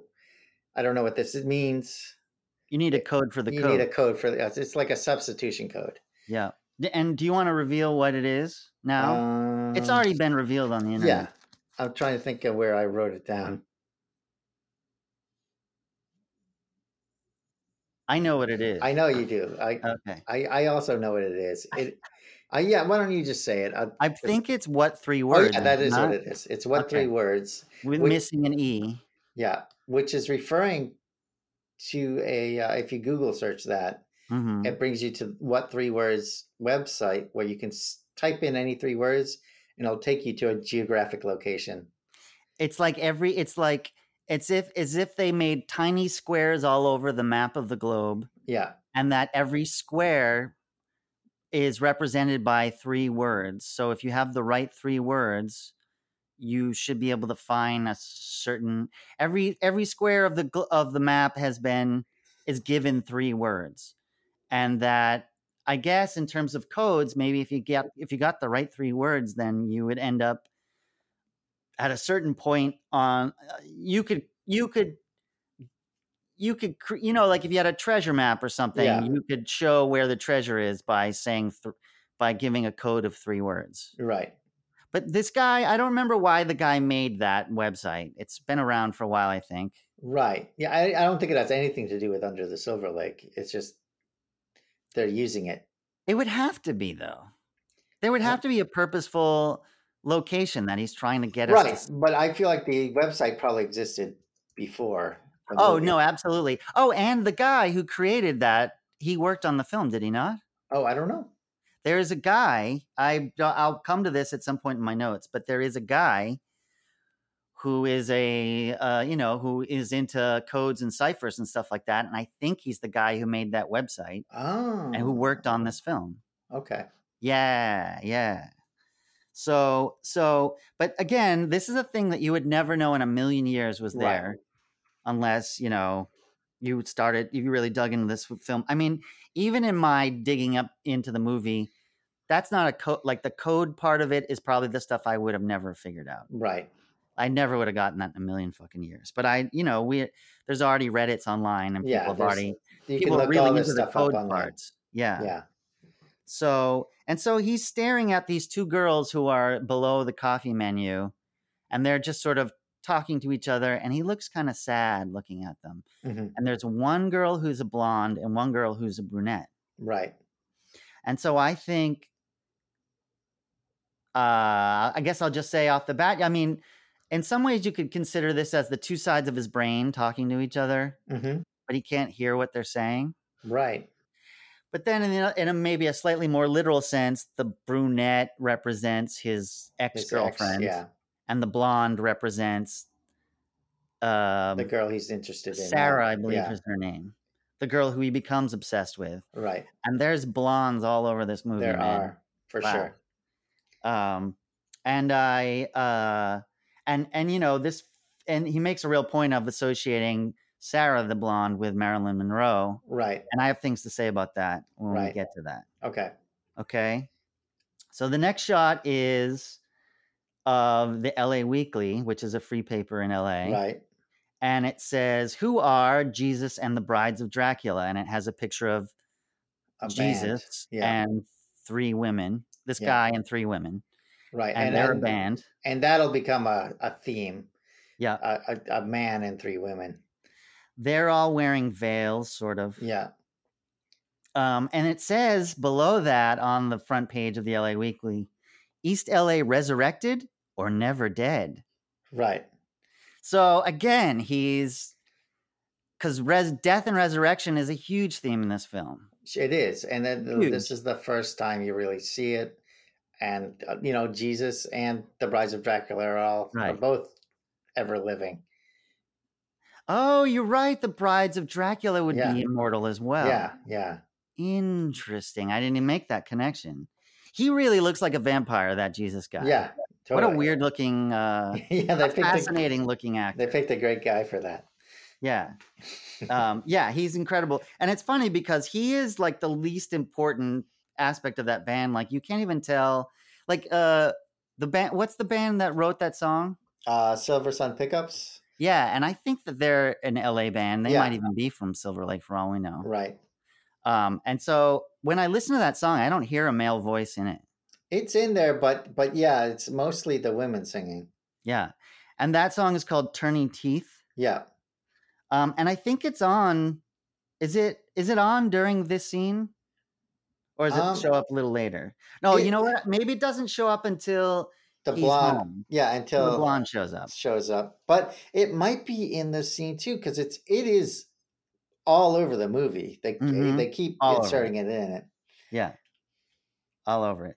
So, um, so they've set up this idea of a man and three women. Yeah, Okay, right away in the film, um, Jesus, and so uh, and and immortality. Also. immortality. Yep. Um, um, East LA resurrected or never dead. Yeah, Oh, so Jesus in biblical history is related with three different Marys. uh Uh, Mary, Mary, his mother, Mary Magdalene, who is, you know, was considered to be one of his followers, but is most likely his wife in real. Right. If if Jesus is actually a real person, right. Mary Magdalene is most likely Jewish royalty, and she's his wife. Okay, And then the third Mary is, I believe, there's there's a bunch of other Marys in the Bible, but I think usually the third Mary is credited to someone named Salome. Hmm. I don't know much about her, but anyway, um, so that's sort of where he's getting this idea of the three women is right. Jesus and three Marys, um, and uh, Mary, and and especially you know if we're gonna talk about this as a knight's quest, and uh, you know like in in like King Arthur, that kind of thing, the Lady of the Lake, M- Mary is like Mar, which I believe in Spanish is sea. Yeah, So she's a water, a figure related to water. And in the, you know, Arthurian Knight's Quest, there's always that water, that water symbolism going on. And and water is definitely, you know, symbolic of like rebirth. hmm You know, it's like the cosmic uh the cos you know, like the cosmic primordial soup in a way. Or the or you know, you if you've been baptized as a Christian, you know, then you're born Right. again right. and so uh like there's always symbolic uh you know uh, water is always symbolic of female Right. Uh the the canal the birth canal the waters that are you know like you're you're uh in when you're in the in the uh in utero which which i mean maybe even relates That's it. back to nirvana there Right. Yeah, I was about to say that. um yeah so they're already setting up that idea as well of under the silver lake and marys and water so Right. right, away there's water symbolism happening um all right so that's the first scene 40 The very first scene. Forty. minutes. It Um, only took us 40 minutes to get to Jesus. Christ. So he's walking then he's walking through his the park near his apartment building, which is that main is Griffith Park, right? It's Griffith Park, but it's the it's the other side. Um, I mean, it's the side. It's got to be the Silver Lake side. Yeah, but it's it's where the the music venue is and the coffee shop. Mm-hmm. Uh, mm-hmm. Because I've walked where he's walking. It's a little more in Hollywood, isn't it? Yeah, Where that part, where that walkway. yeah, is. yeah. It's it's more closer to the yeah the Hollywood sign and Yeah, because my buddy lived out right around there, and I remember walking. At, the way that the reason that that place looked familiar to me was because I remember it being near.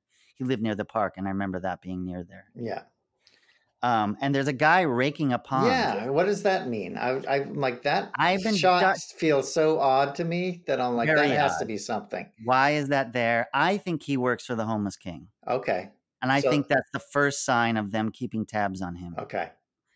Um, and then right away, he's walking into his apartment building yard area, and it's this incredible like shot that like zooms in on him or pans back or whatever. They use all these cool old Yeah. zooming effects in this film. And uh, it the camera the camera like maybe zooms out away from him and then up into the air, and a squirrel falls out of the ground out Right. of the out of the trees and splats Right, and then it's the like ground. like reaching for him or something. Yeah, it looks like it's dying. It's kind of like you know, like in a in a murder mystery where the some guy has been murdered and the detective is like he he gives him like the secret word. yeah, Y- You know, like he'll say like rosebud or whatever and Right. die. He Yeah. kind of looks like he's doing that. yeah. And so um, there's whistling sounds that happen when Mhm. that happens. And so this is a huge clue right here the whistling sounds. The whistling sounds happen in other points in time during the film. And I think they are also related to the homeless king. Okay. When do they happen? When he first meets the homeless, two times that I can point out right now, and I sure have more in my notes.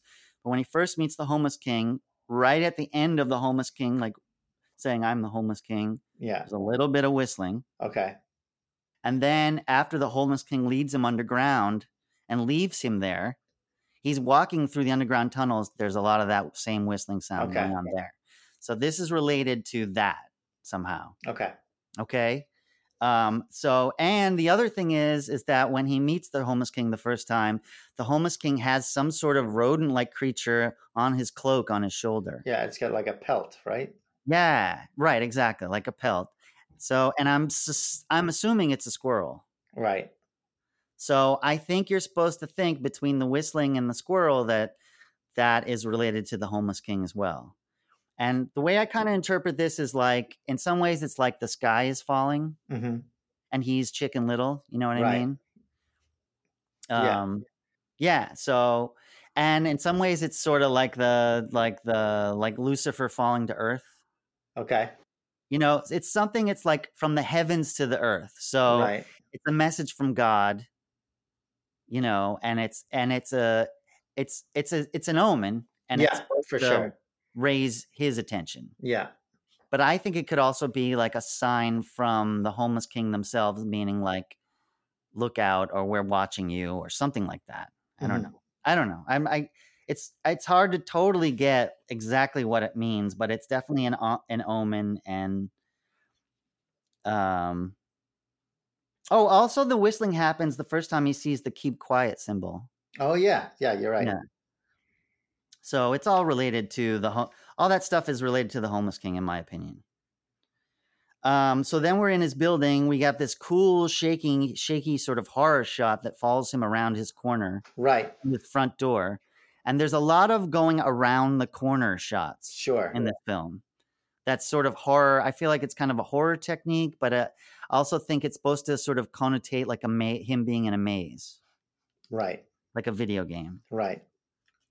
Um, and then you see his door, which is number 23, and it says, Your rent is seriously overdue. You have five days to pay or you'll be evicted. Okay, and there again is the reinforcement of the number 23 with the five days to pay. Right. Oh, okay. Yep. So now he's on the porch looking at the LA Weekly. There's bird noises going on. And if you listen to this with headphones, it goes from the left to the right ear. Hmm. The the parrot. Do you know what? The, I haven't really researched what the parrot is saying. Uh, do you have any? People think it might be saying ova, Right. like egg. Like egg. but when I listen to it, I think he's saying Oliver, Okay. which God only knows why. My suspicion is, and maybe I'll do this between this time and the next time, is that you're supposed to play what he's saying backwards. Oh, that's, That's really interesting. suspicion. Yep. Yep. I'm probably wrong. But I can't I feel like they make such a point out of this bird talking that it's a clue and he wants you to get it again. Yeah. But some people think it's ova, which is egg. Right. Yeah, I mean, there's scenes where they're talking about what what is the bird saying, and they're like his his uh quote unquote girlfriend keeps saying stuff that sounds nothing like what the bird is saying. She thinks it says not a friend, Yeah. and then she thinks it says Rotterdam, Right. Which is really weird. Yeah. Why? Um, so he's on his porch. He's watching the older woman dance topless Right.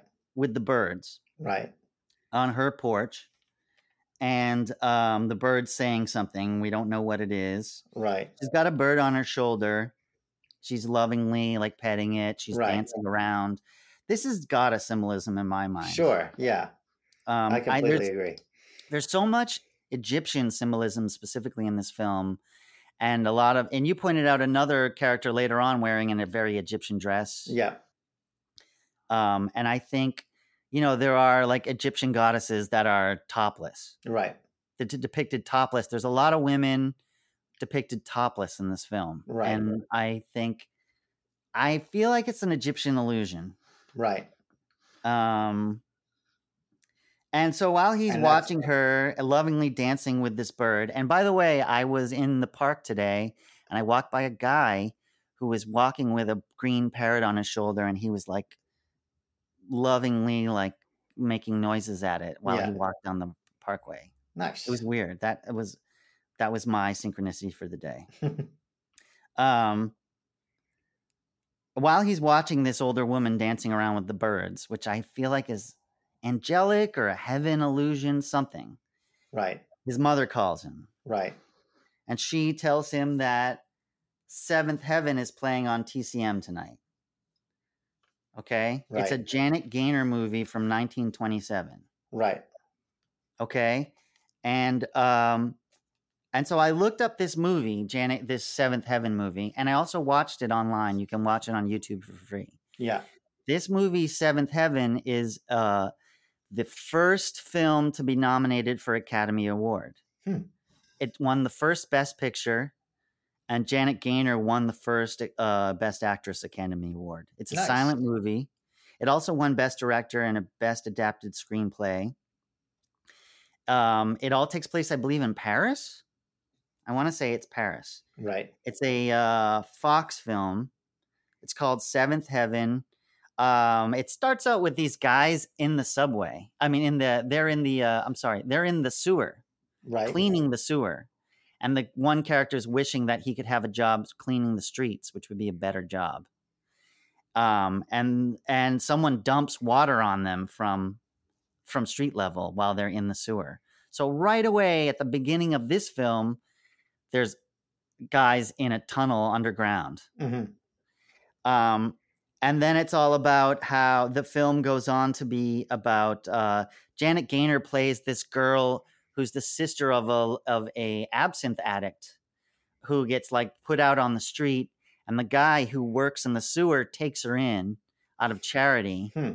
um, because he needs to be he needs to prove that oh she almost gets arrested and he saves her from getting arrested and the way that he saves her from getting arrested is by saying that she's his wife and so then they have to pretend that they're married because the cop says we're going to send somebody by later to make sure Right. so he takes her up to his apartment and he lives way up high in this elevated apartment. And there are even um, uh, uh, like walkways above the buildings out up high, and um, and uh, uh, she keeps on referring to his apartment as heaven. Right. Um, and there's lines in this like uh, a ladder leading from the depths to the heights, from the sewers to the stars. Mm, That's something that they say in Seventh Heaven. okay. And so it goes on. It, it the film is really pretty simple, actually. She ends up like they end up sort of showing that they need each other, and eventually they fall in love and get married. And then he gets he goes off to fight a war, Right. uh, pre World War II, I believe. Obviously, because it's 1927, so I think it's pre Nazis right. um, and he becomes blinded in the war and he makes it back in time uh, he makes it back to her by the end of the movie but now he's blind Right. um, and they live way up high in this you know uh, in this place that she considers to be heaven so um, this movie's important for some reason uh, i think the filmmaker is super he's really really concerned with history right Right. He's all over him film. This there's film history all over this motherfucking movie. Um, if I was better versed in film history, I would probably be able to find more things. There's definitely a moment where he's referencing uh, Citizen Kane. Right. Um, he's definitely referencing uh, an unmade, an unfinished Marilyn Monroe film when uh, the blonde girl is swimming in the pool uh, during one of Right. Sam's dreams. So I and and there's just like film history. It's just riddled with film history. This movie, um, and so this Janet Gaynor thing. The mom's calling on the phone. She's talking about Janet Gaynor. He's looking at a naked older woman dancing with birds. My first question is Is the mom dead? Oh. I don't know. Does she exist? I mean, I assume she is, but but later she calls while he's in the graveyard. At She calls at him while he's passed ah. out in front of Janet Gaynor's grave. Yeah. It's crazy. Yeah. Is she real? I mean, you could say that about so much stuff in this movie. Right. This seems to be one of the things I didn't consider yeah. not being real. Um, it seems very real. I mean, the the but you're making an association between the older Right. half naked woman with the birds and the Yeah. mother. correct. Okay. I think that's purposeful. Yeah, I agree. He tells his mom that he's got he's working Right. on the phone. We never see him work. No, and later he talks about how he's sick of talking about work, and Mhm. That's all anyone ever asks him about. And I, he's obviously probably unemployed. He's absolutely unemployed. he's there's a point where uh, a couple times when he runs into Alan, yeah, he's like, "What's up?" And Alan's like, "Oh, you know, working." yeah, But then when he describes what he's doing it for work, he's just thinking about stuff. right. So, uh, my theory is that they're both former actors. Right. That Alan, the guy who says I'm working, is an actor, an out of work actor, and that But I he's still think- trying to hustle. yes, And, and there's Or lots. least- Of, I feel like Yeah. almost everyone in the movie is like someone who's trying to either trying to hustle or trying to work a hustle they're all um, victims of LA. of LA. Yeah, of wanting to go to LA and be It's like- immortalized on film. yeah. The they're victims of the dream of becoming a star. Yeah, Yeah, absolutely. And so Sam is the only person who you never really find out what he used to do at all. Like there's no clue, but even his ex-girlfriend is an actress. And his right. current girlfriend is an actress. Yeah, And, and I'm willing to bet you that the blonde that he becomes obsessed with was an actress. Right. And uh, his his house has movie old movie posters all over All it. over. it. And the mother's obsessed with that old movie. Yeah, So I think maybe he was an actor who got lost a while ago. right, Like he hasn't tried to get a job in a long, long time. right. Yeah, Right? yeah. And I mean that might be related to his ex girlfriend because he seems to still not be over her at all. No. Yeah, seemingly, right? Yeah, Something's up. But you know, and and what I found out today is there's one allusion to him having a father in this film, Hmm. which we'll come to. Okay. But for the most part, his father is never, ever spoken about, Right. ever, except one moment he talks about him. The mother never references him. Right. Um, we don't know where his money's coming from. Like, how is he? He's not even fussed about paying his rent. Right. He's got a decent car. Yeah. Well, he's got an apartment filled with stuff. He lives on his own. Right, but his car gets taken away because he's not paying. He's not. He's no longer paying bills, He's no longer paying bills, but he but will he buy. in he he does buy food and he does buy drinks for people. Yep, and he lives in a nice place by Yeah. himself with with you know lots of guitars and Yeah. posters and all that stuff so um he used to have a job or maybe the mom's been sending him money i mean there's not a there's not really a clue about that and it also makes me wonder where's the dad who was the dad Right.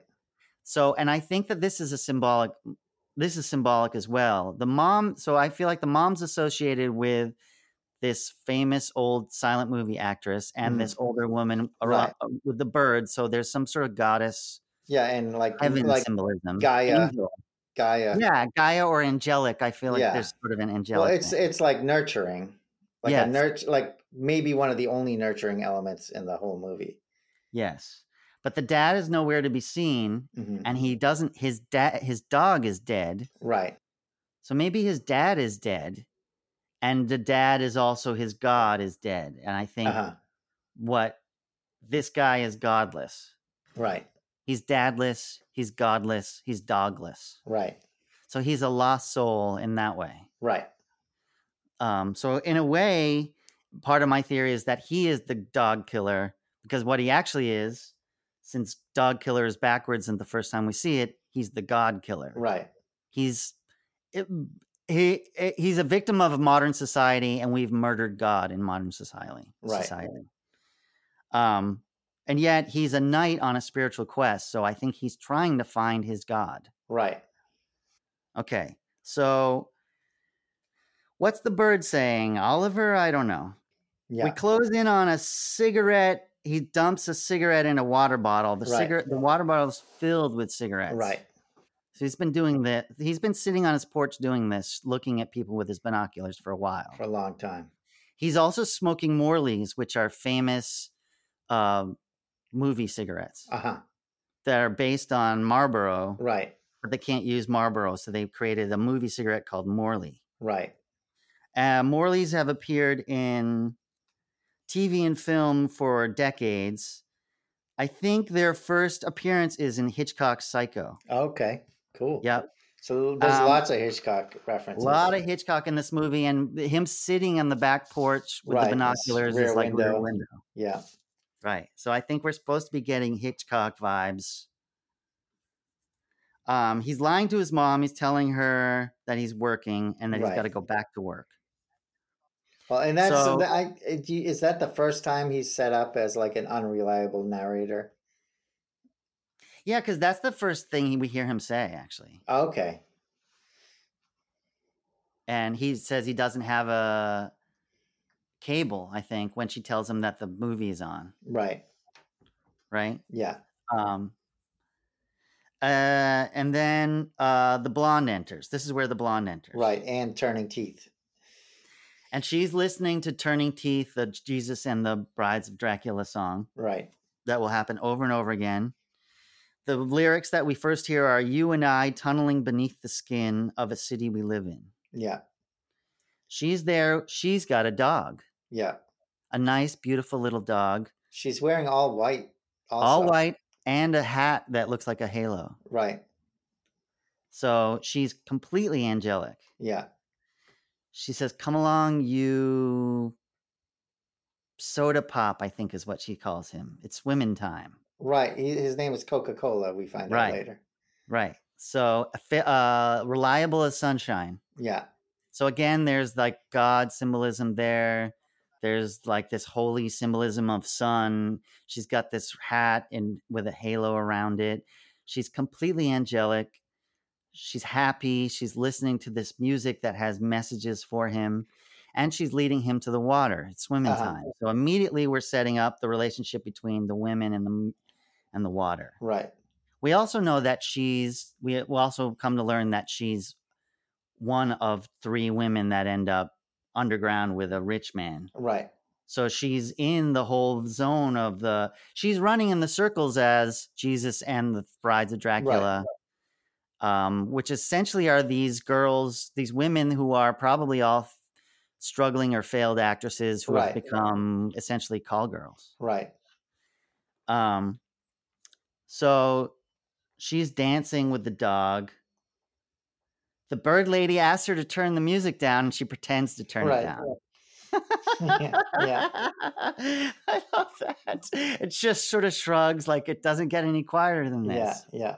And the bird lady's like, "Thanks a lot," and slam closes the door. Um, He finds it funny also. he loves it. He's Yeah. so enamored with her Yeah. immediately.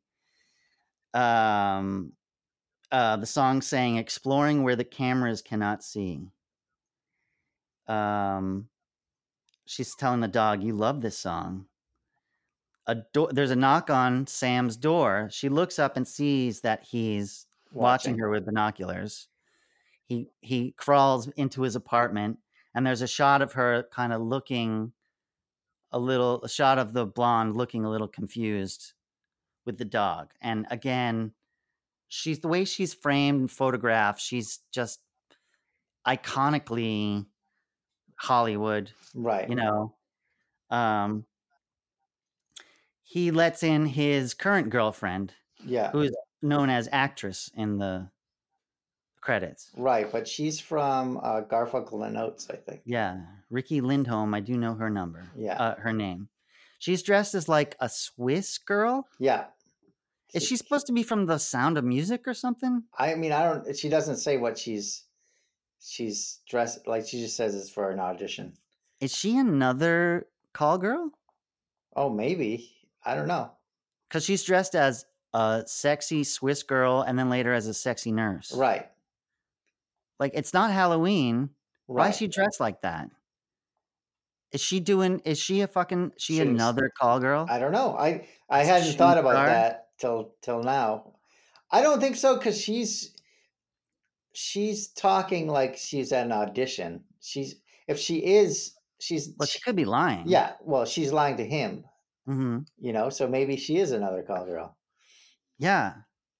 I wonder. She's definitely not making it. Yeah. Like whatever she's doing, she's not getting rich off of that. No. She also talks to him like they barely know each other. Right. She's clearly surprised him, but the way they relate to each other, and they don't call each other by their names. No, and he never he's, he never looks her in the eyes. No, never. I mean, maybe when he maybe when he's getting into like his talk of codes. Yeah, when he's in the bathtub. Yeah, but for the most Yeah. part, he doesn't look her in the eyes. Weird. Yeah. She brings sushi over, which is another, you know, fish, water. Yeah. Every all these women have a similar body types. Yeah. It's all tall, long legs. You know, Yeah. there's a lot of that body type. She has the similar body type. Right. And then she's the first person that points out the smell. Yeah. And what do you Yeah. what's the smell about? Because this is before he's even sprayed by a skunk. Is Um. is this like I some I I watched this with with Anna uh and she was saying like he must be stoned the entire movie. They never really show him smoking pot they don't. at all. They don't, but he behaves really oddly through the whole movie. He behaves well. What I think is he's had uh, some kind of slight psychotic, Psychotic break, break. yeah. That's obviously Right? part of it. Yeah. and that's why he's so mumbly and weird in some ways. Is he's detached from reality, hmm and maybe that's why he's not working and why he's obsessed with codes and stuff like that. Right. Is he's become detached from reality, which I think is super important to his journey. Yeah. That he's no longer in the world anymore. Right. in a real way. In fact, the first shot of him in the coffee shop, he looks off. Yeah.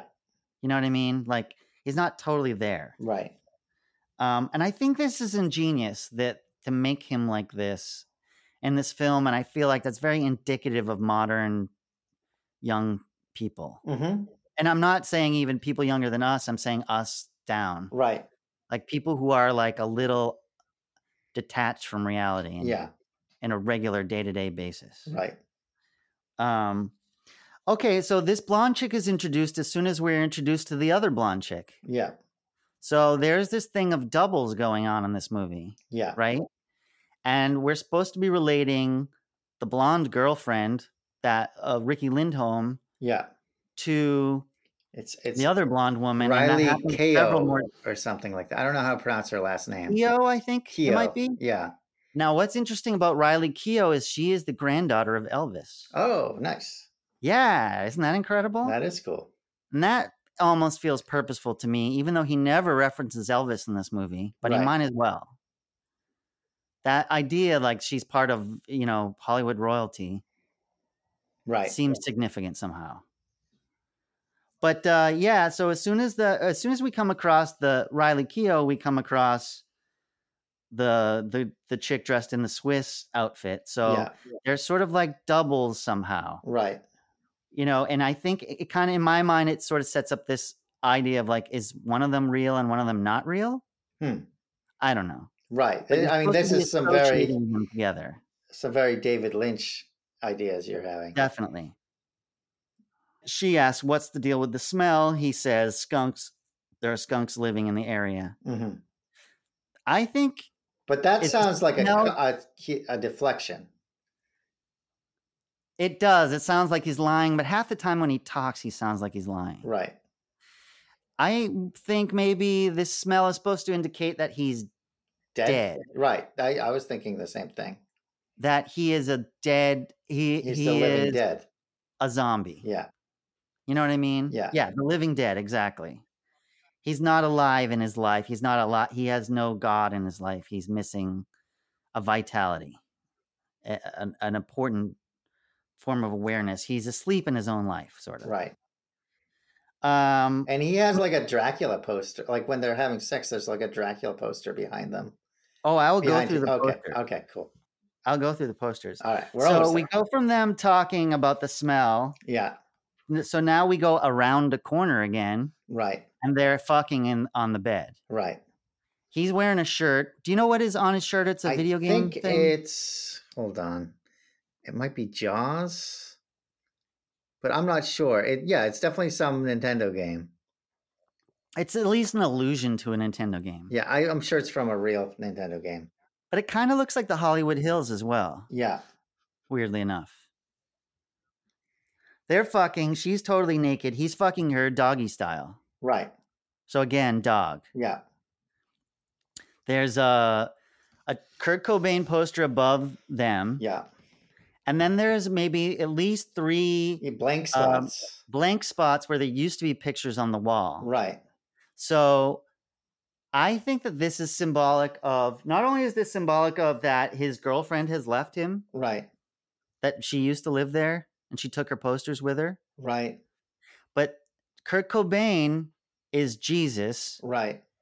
and he's missing his three Marys. Right. Totally. So that's Right. symbolic of Sam is as Jesus without his Marys. Right. Okay. And Kurt Cobain is also his God, right? Right.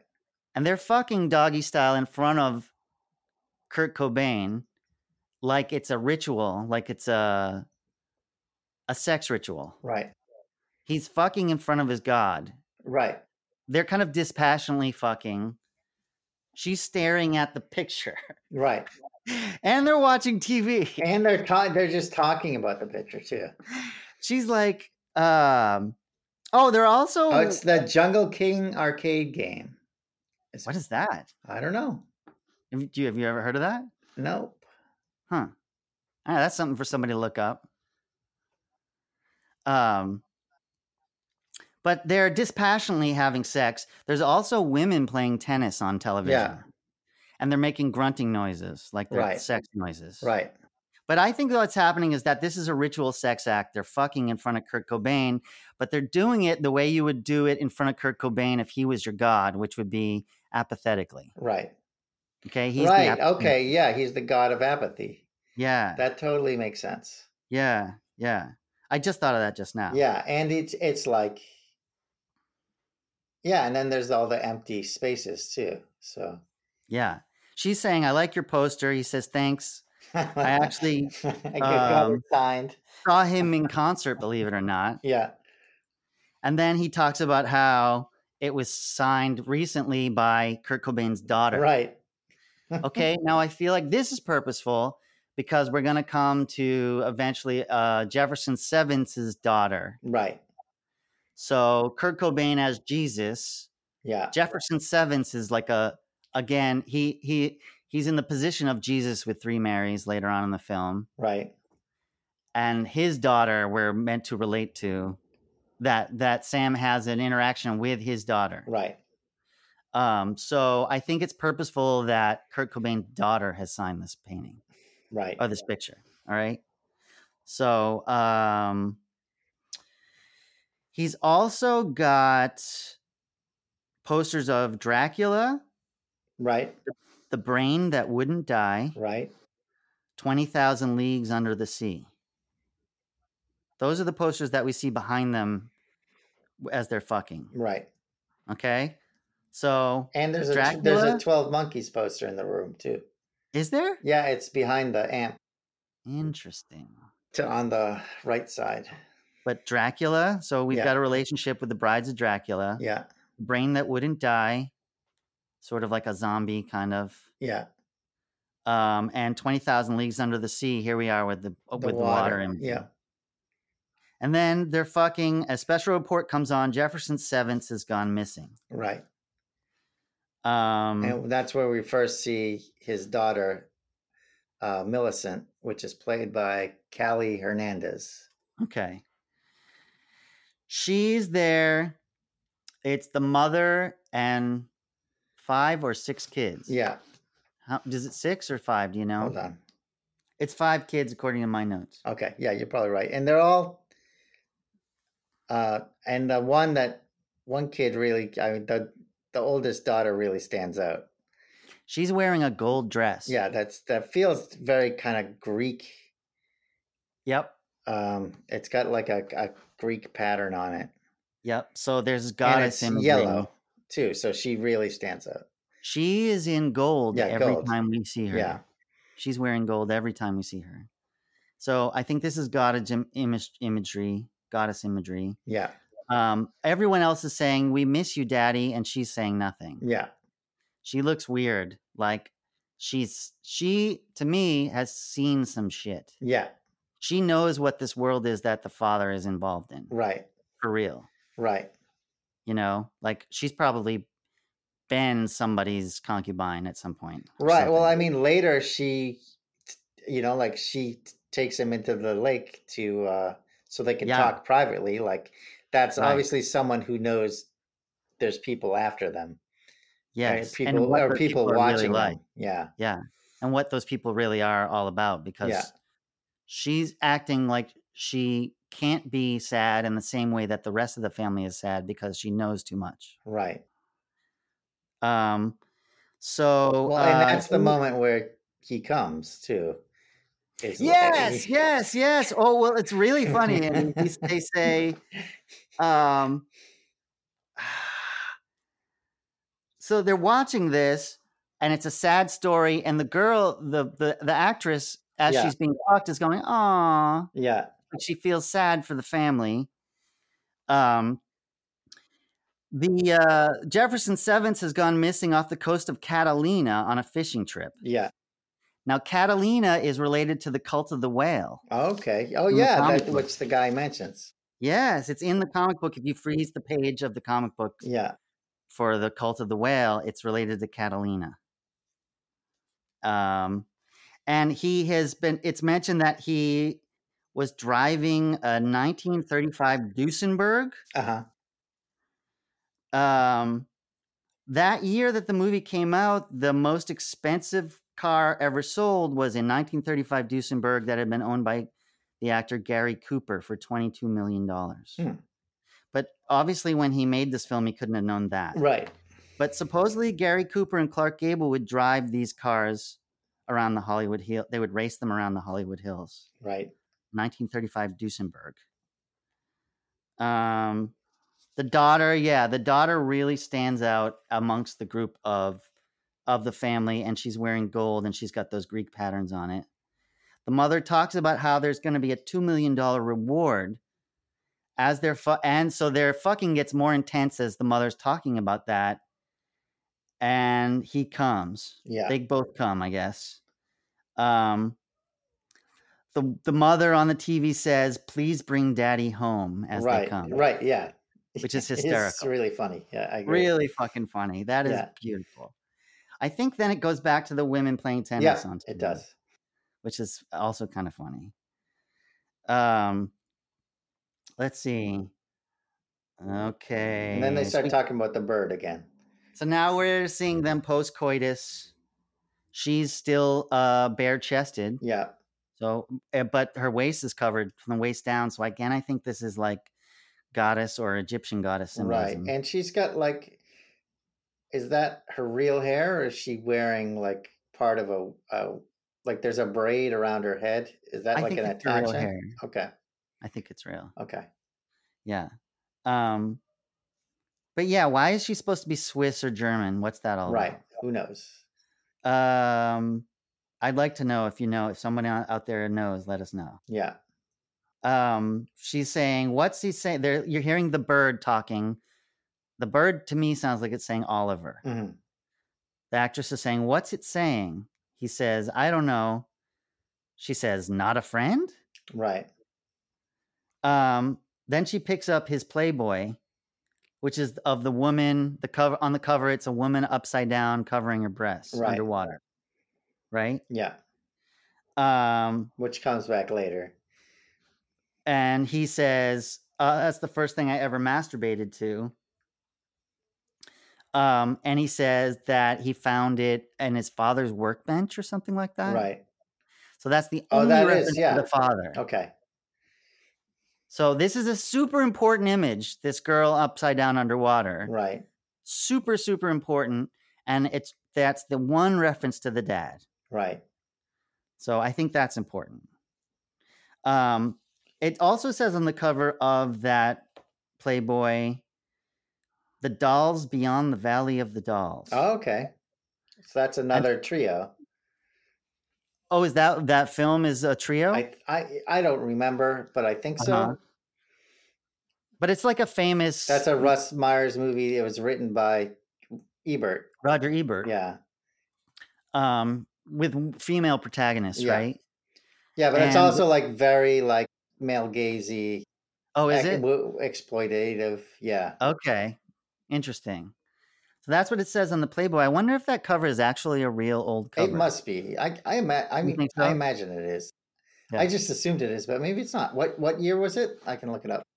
I don't know. Okay. Um, you got to think it's a '70s. It kind of looks like a '70s Playboy. They say what year it's from though, don't they? I also wonder if the dolls reference is a reference to the three dolls Sure. in the the blonde's apartment Yeah. later on. Then the actress says, "What are these?" and she starts looking through his notes. Mhm. He gets up. He's like, "No, no, no, no!" He takes them away and he hides them. So he doesn't give a fuck about telling her that uh, there's showing her a Playboy Right. that he and talking about masturbating to it. She says the first person she first thing she ever masturbated to was Charles in Charge, right. which is weird. Yeah. I don't know if that's symbolic or just funny. Right. Um, but he doesn't. So he's not self conscious about that, but he is self conscious about these notes. He hides them. She says, Rotterdam. She thinks the bird's saying Rotterdam. Right. So that's another sort of Swiss, uh, Amsterdam. Right. uh what's that the netherlands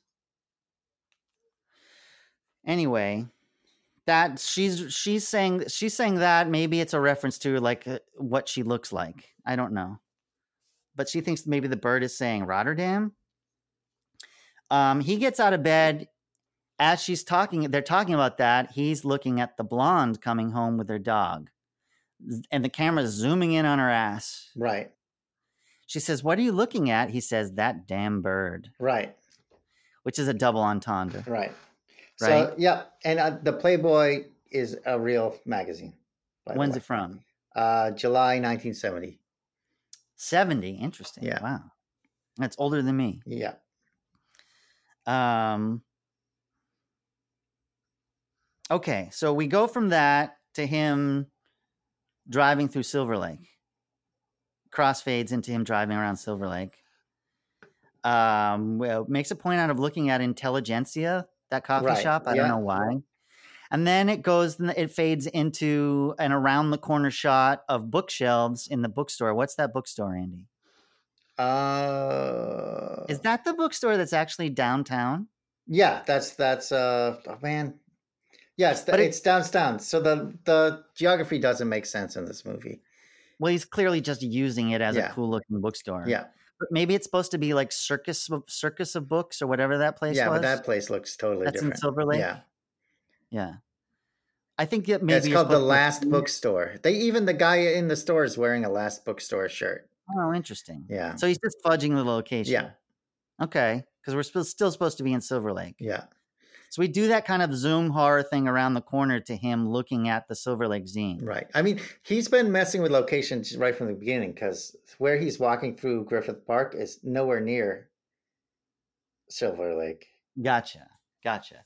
But I, yeah, okay. But that's just movie like Yeah. best looking shot kind Yeah. of stuff. Yeah, exactly. right?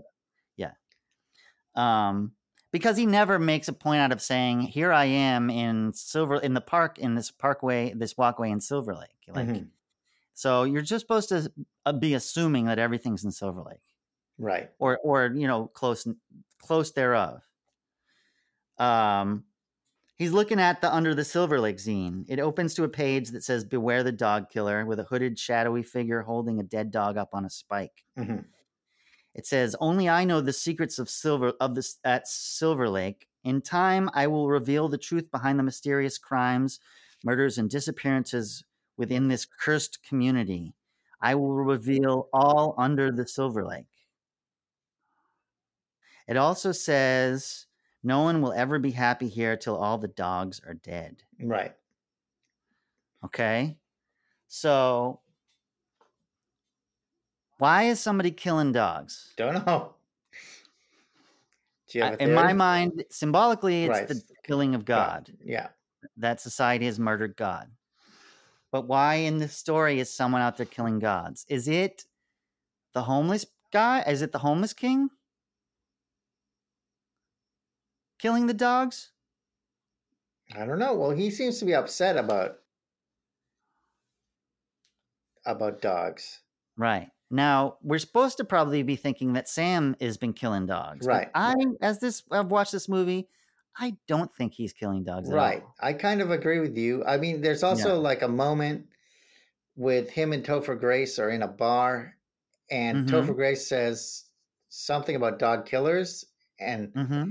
And uh, Andrew Garfield is like, "There's more than one." And as soon as he says that, someone opens a door in the background, and this bright light comes in, Yep. and so like, Yep. I, that seems to be saying something. There's something there. Yeah.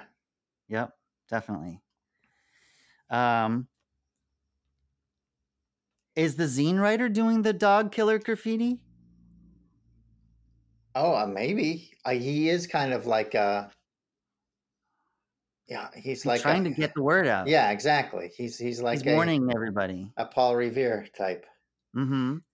Uh because he's making the zine and and he's also super paranoid Super paranoid. that people are after him.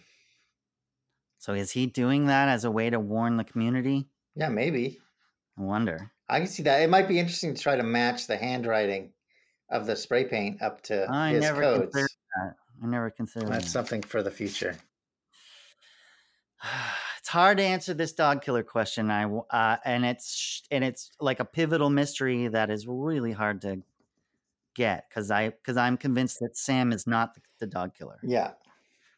Um, but I do think it is again allusions to God being dead. Right.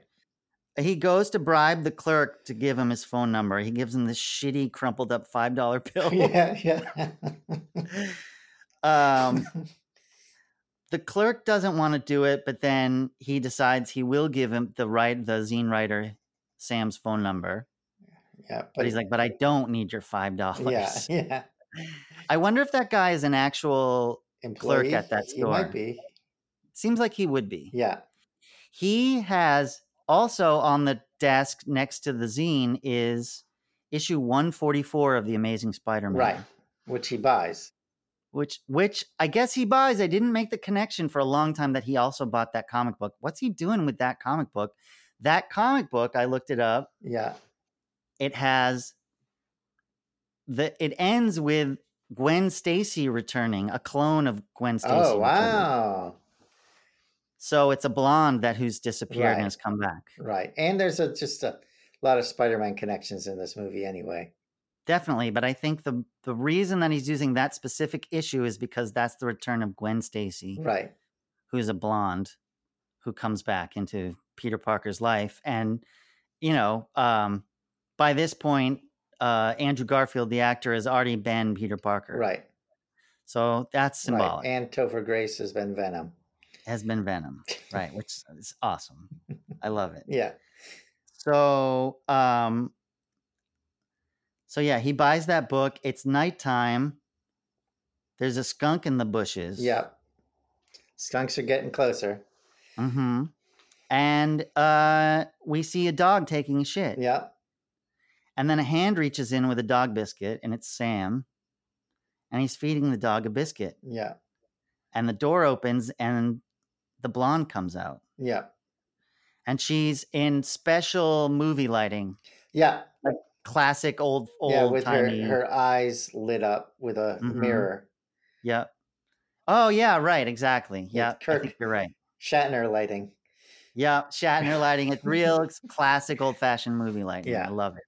And so I think you're supposed to be making that connection with Yeah. old Hollywood. I feel like the way she's acting is very old Hollywood. old too. Hollywood. I Yeah. totally agree with you. Completely agree. She's innocent and lovely and charming. Yeah. Like everything about her is anomalous to everybody else. Yeah. She's so charming and cheerful and lovely. Yeah. You know what I mean? Yeah. Like you're supposed to fall in love with her. Yeah. Um, she says, "Oh, there's old-fashioned movie music playing as well, and I wonder if it's it's some old film." It might be. Uh Oh, you mean just in the soundtrack? Yeah. Yeah. Yeah, I've wondered that too. I feel like there are all these old movie stinks, and I'm I, I'm like, what are the are those from a specific movie, or did they just write them to sound like? I bet they're from movies. Yeah, I I completely agree. I did not do the research.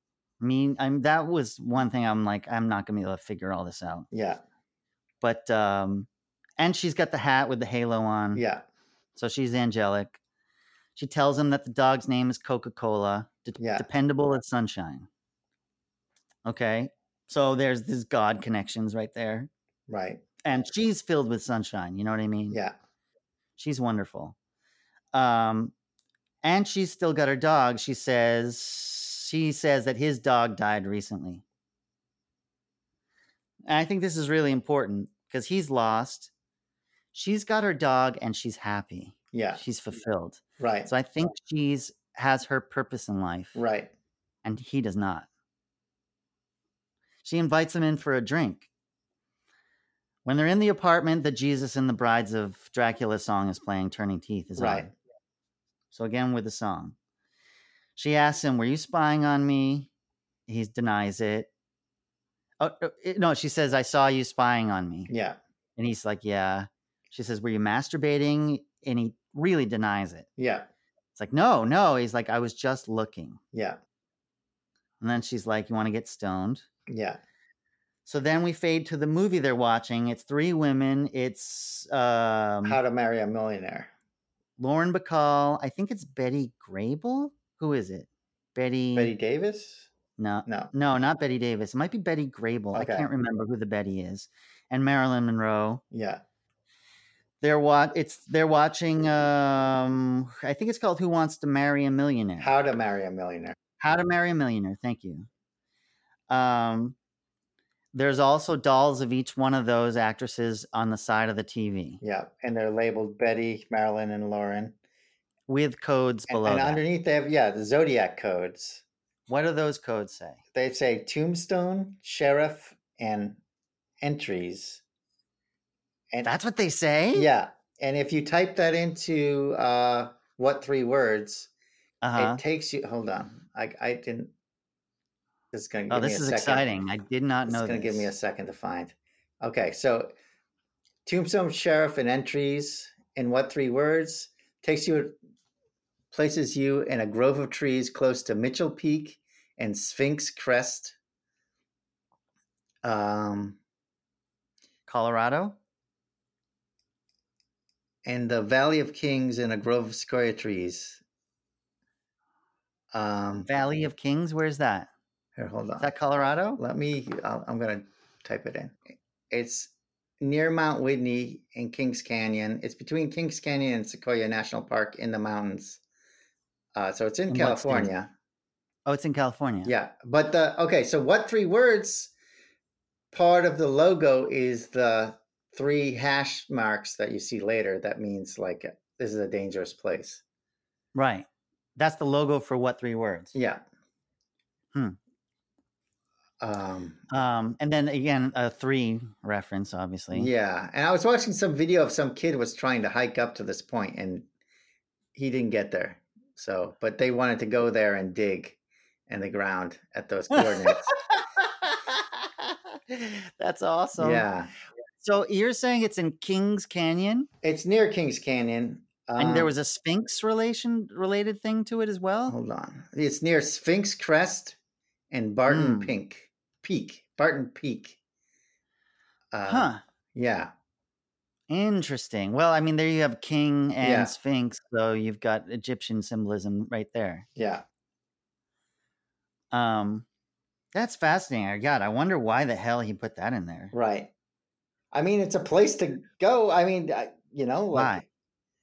Who Why? knows if that's the three words you're supposed to look up? But those are the most random three words in the movie, I think, Yeah, yeah. It that seems are so attached to a code. Yeah, Yeah. Um, but again, this is this the three women and the millionaire. right. You know, like they're like posed and these millionaires are kind of looking at them and acting sort of blasé about it.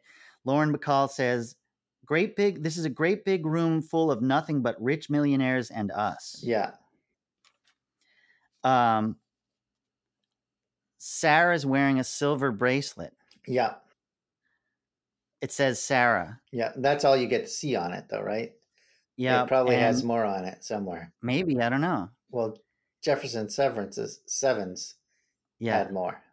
it says. Well, his did, yes, but maybe hers is just that she belongs to him. Right, Um, she says it's from an old boyfriend. right. Which is like leads him to think one thing, but actually means it's an older, man. older- Yeah, an older man. Yeah. Yeah. Beautiful. That is Yeah. a beautiful line. Yeah. Like that is a beautiful clue. yeah. What is Really her? subtle. What is her tattoo? They talk about her temporary tattoo. Um, it looks like a cat on a surfboard that she got from a, a pack of gum. And later on, when he goes through her box of stuff, there's fruit stripe gum or something like that. So I wonder if it that's as far as I could tell, it looked like a cat on a surfboard. So I'm wondering if old fruit stripe gum used to have tattoos in them. I mean, I don't remember that, but but maybe. Yeah. Uh, So because that's in her box. There's a pack of gum in her box. right. Um, But that I mean, I don't know if that means anything, but but this is what I've realized, Andy, Yeah. is that she's got her dog. yeah, She's gonna go and be buried underground with Jefferson Sevence and these two other women who are her roommates. yeah, They're all clearly just like the other shooting stars girls. They're probably been running, they've been running in dark circles. um, the circles with these super rich men. Yeah. Right? Who treat them like objects. yeah, and um she's obsessed with this movie yeah, the poster is on her wall she's got the dolls yeah. this is her this is her heaven Right. so she's about to she's that's why she's got her dog she's got her god Yeah, her god is she's found her place in the universe which is marrying a millionaire. marrying a millionaire with these two other women and living out the movie Right. how to marry a millionaire. Right. That's she's living out her fantasy. Right. And there's Coca Cola bottles, all uh, cans all over her room Oh, too. I didn't She also that. has like a weird breast light, like a bust light. Oh yeah, it's like a bustier Yeah. kind of. Yeah, yeah, that's nice. Um, but yeah, so I think that's why she's happy and angelic. Sure. She's found her destiny. Yeah. In fact, And- all the women seem to be very happy about their destiny. It's true. uh, that who are who are being buried alive with the millionaires. it's so crazy. Yeah, they're yeah. It's as if they found their religion, right? Yeah. Yeah. They are acting like people who have uh who have already been con- had a religious conversion convert con, con, Conversion. conversion. Thank you for the word. No problem. Um, let's see. What's up with did you try crackers and orange juice? You know, I feel like that maybe is something I've done somewhere in my life. Yeah. So she's eating the saltines and orange juice. She's giggling. It's adorable. Yeah. She says it's one of those undiscovered, unknown combinations that no one should die without trying. Andy, this is her last meal. Okay. Nice. Yeah, I agree. Yeah. But yeah. she doesn't realize it is no, she knows. point. She knows. She knows it's coming, but she I don't feel like she knows no, when. she she knows. Okay. Okay. She knows already. Oh yeah. I think that's why she even uh, invited him in Right. because she knows this isn't going further than tomorrow. Right. Tomorrow is Is the day. Uh, I mean is the day everything changes. She right. knows. Okay. I guess the pirate does show up with the other two women. Yeah, the pirate's there with the other women. Yeah. Uh, so they kiss. Yeah. So this is this beautiful moment for him. And later on, he reveals he just wants to feed a dog a biscuit and pet its nose, Yeah. which is what he does with her dog. Right. And so I think that's why he becomes obsessed with her because she allows him to fulfill His dream. his destiny. yeah. His his one it seems to be his only actual desires for that to happen. Right. Uh, and also, you'll note that Riki Lindhome, the, his other blonde girlfriend, does not have a dog. Right. So this woman is the version of her that he actually wants, Right. the one with the dog, who he can give a biscuit to and pet its nose. So it's fulfillment. She represents to him fulfillment and wholeness and God. Right. Um, they kiss immediately. Sarah, we're home. Her friends come, and we brought somebody. They say Right. her demeanor changes. She tells him he has to go. Um, so she walks out of the room like she's in a trance. Yeah. Her friends are there. They're looking at clothes they just bought. They're very excited too. Very excited with the pirate. Yeah. And this is the first time we see the pirate. First time we see the pirate, there are prints on the wall behind Sam of symbols. One is a butterfly and one is a heart. Right. Yeah, I wrote that down too. Does that mean a change of heart? I don't know. Yeah. That sounds pretty reasonable. Hmm. I also figured out that the pirate sails on the sh- the sea. That's why he's a pirate. What do you mean? Well, they're they're related to the water, Oh, okay. and the pirate sails on the sea. And the pirate also, there's a theory that, um, partially my theory, but I think it's probably been talked about, that the skull and crossbones of the pirate is actual allu- allusion to the Skull and Bone Society. Ah. and that pirates were actually wealthy people fucking with each other on the high seas Right. Like governments sending out um, their uh, their uh, secret missions essentially they're like uh, what's it called you know when like a uh, an army sends out like a a secret mission to Oh do yeah. some Yeah, yeah. some fuckery Yeah. that's kind of what pirates are so i think he's symbolically he works for the rich people Right. Obviously. Yeah. yeah Yeah. um Then you start hearing fireworks, mhm. which Mhm. which is another Morse code message. you think so It is. how do you know Well, I just watching it, I was like, "Oh, is that?" Then I was thinking about codes. I was like, "Is that Morse code?" I looked it up, and uh, people had already figured this out before I you know I thought about it, but What is it? it says I ascend now. So What? yeah, so that's him. That's Severance Severance telling them it's now. Now's the time. That's why she's staring so intently. Yeah, that's She's why she- she she's interpreting the code. Yeah, and she gets completely, you know, like she's behaving like she's into like she's him. hypnotized. and- But as soon as she reads the code, she doesn't even say anything to him. Afterwards. She barely knows he's there. Yeah, exactly. Wow, that's it's, it's I ascend now. Yeah, Oh my god, that's incredible. because there's ascension is all over Right. again. yeah, That's what these rich people think they're up to. yeah, They're ascending. yeah. And these girls think that they're uh, they're ascending with them. Right. And there is historically there's something that we can talk about. Maybe I won't get into that yet. Okay. Well, I mean, does this seem like this seems like it might be a good moment to stop for the evening? I don't know how you're Okay. feeling. Um, if you're feeling like you want to stop, I, I'm fine with that. Yeah, you know, it's Okay. it's yeah. We're just getting going. I know. Sorry, man. Oh my god! No, this is great. yeah, Andy. this I seemed like a good moment to stop. So Does it? Are you? I mean, this is how I really want to go through this movie. yeah, I'm totally fine with that.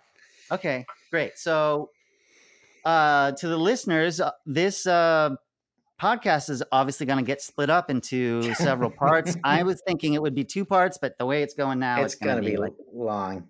a series. Yeah. because this is this movie is worth this. I think. Uh, just from just by the brief, the just two hour discussion that we just had, Yeah.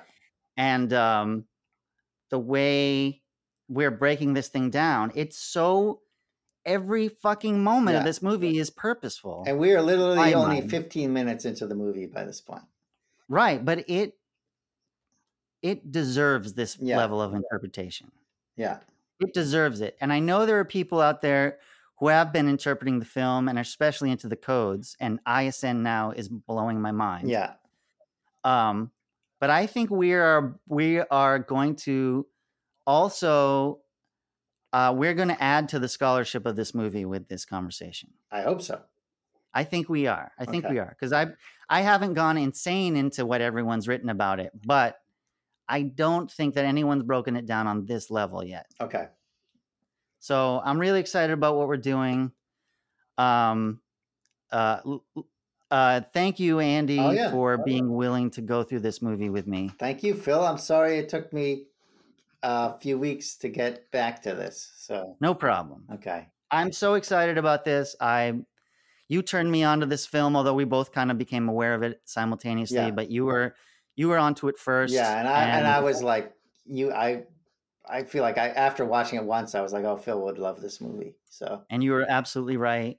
This is a great work of art, and this is a great work of current art that is important. I think. Yeah. To it needs to be understood now because it's relevant to our times now and what we're what our world is going through. And it's fascinating that it came out shortly before all this craziness now Yeah. in the world. for sure. So, um, so for the listeners, stay tuned.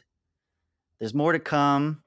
Thank you for listening to the post relevant movement um, first episode of my podcast. Um, yeah. Thanks. Thanks uh, for tuning in, everyone. Yeah, you've been listening to Andy Ristaino and uh, Phil myself, Ristaino. Phil Ristaino. And uh, stay tuned, more to come. And all the answers will be revealed under the Silver Lake. Thank you for listening to episode one of the Post Relevant Podcast. I've been your host, Phil Ristaino. I want to say a very special thank you to my brother, Andy Ristaino, for his scintillating conversation. More to come on our breakdown and deciphering of Under the Silver Lake. I also want to say thank you to John Raitan and Steve Donnelly, co writers of the song Prague from the Globs. Especially thank you to Steve for sending me that old recording recently. I also want to say thank you to Alan Tobin, who is the co writer producer of the theme song for this podcast, the Post Relevant Movement song. created by the band Agents of Venus. If you want to learn more about that album, look up Agents of Venus on Bandcamp. Or uh, I think you can find us on Spotify as well. You can find more information about me on my website, thesearedreams.com. That's the word these, the word are, the word dreams.com. You can also find me at Phil Ristaino on Facebook or Instagram. Feel free to drop me a line, let me know how you're enjoying the podcast and what you're thinking of Under the Silver Lake. And please tune in next week for episode two of the Post Relevant Podcast.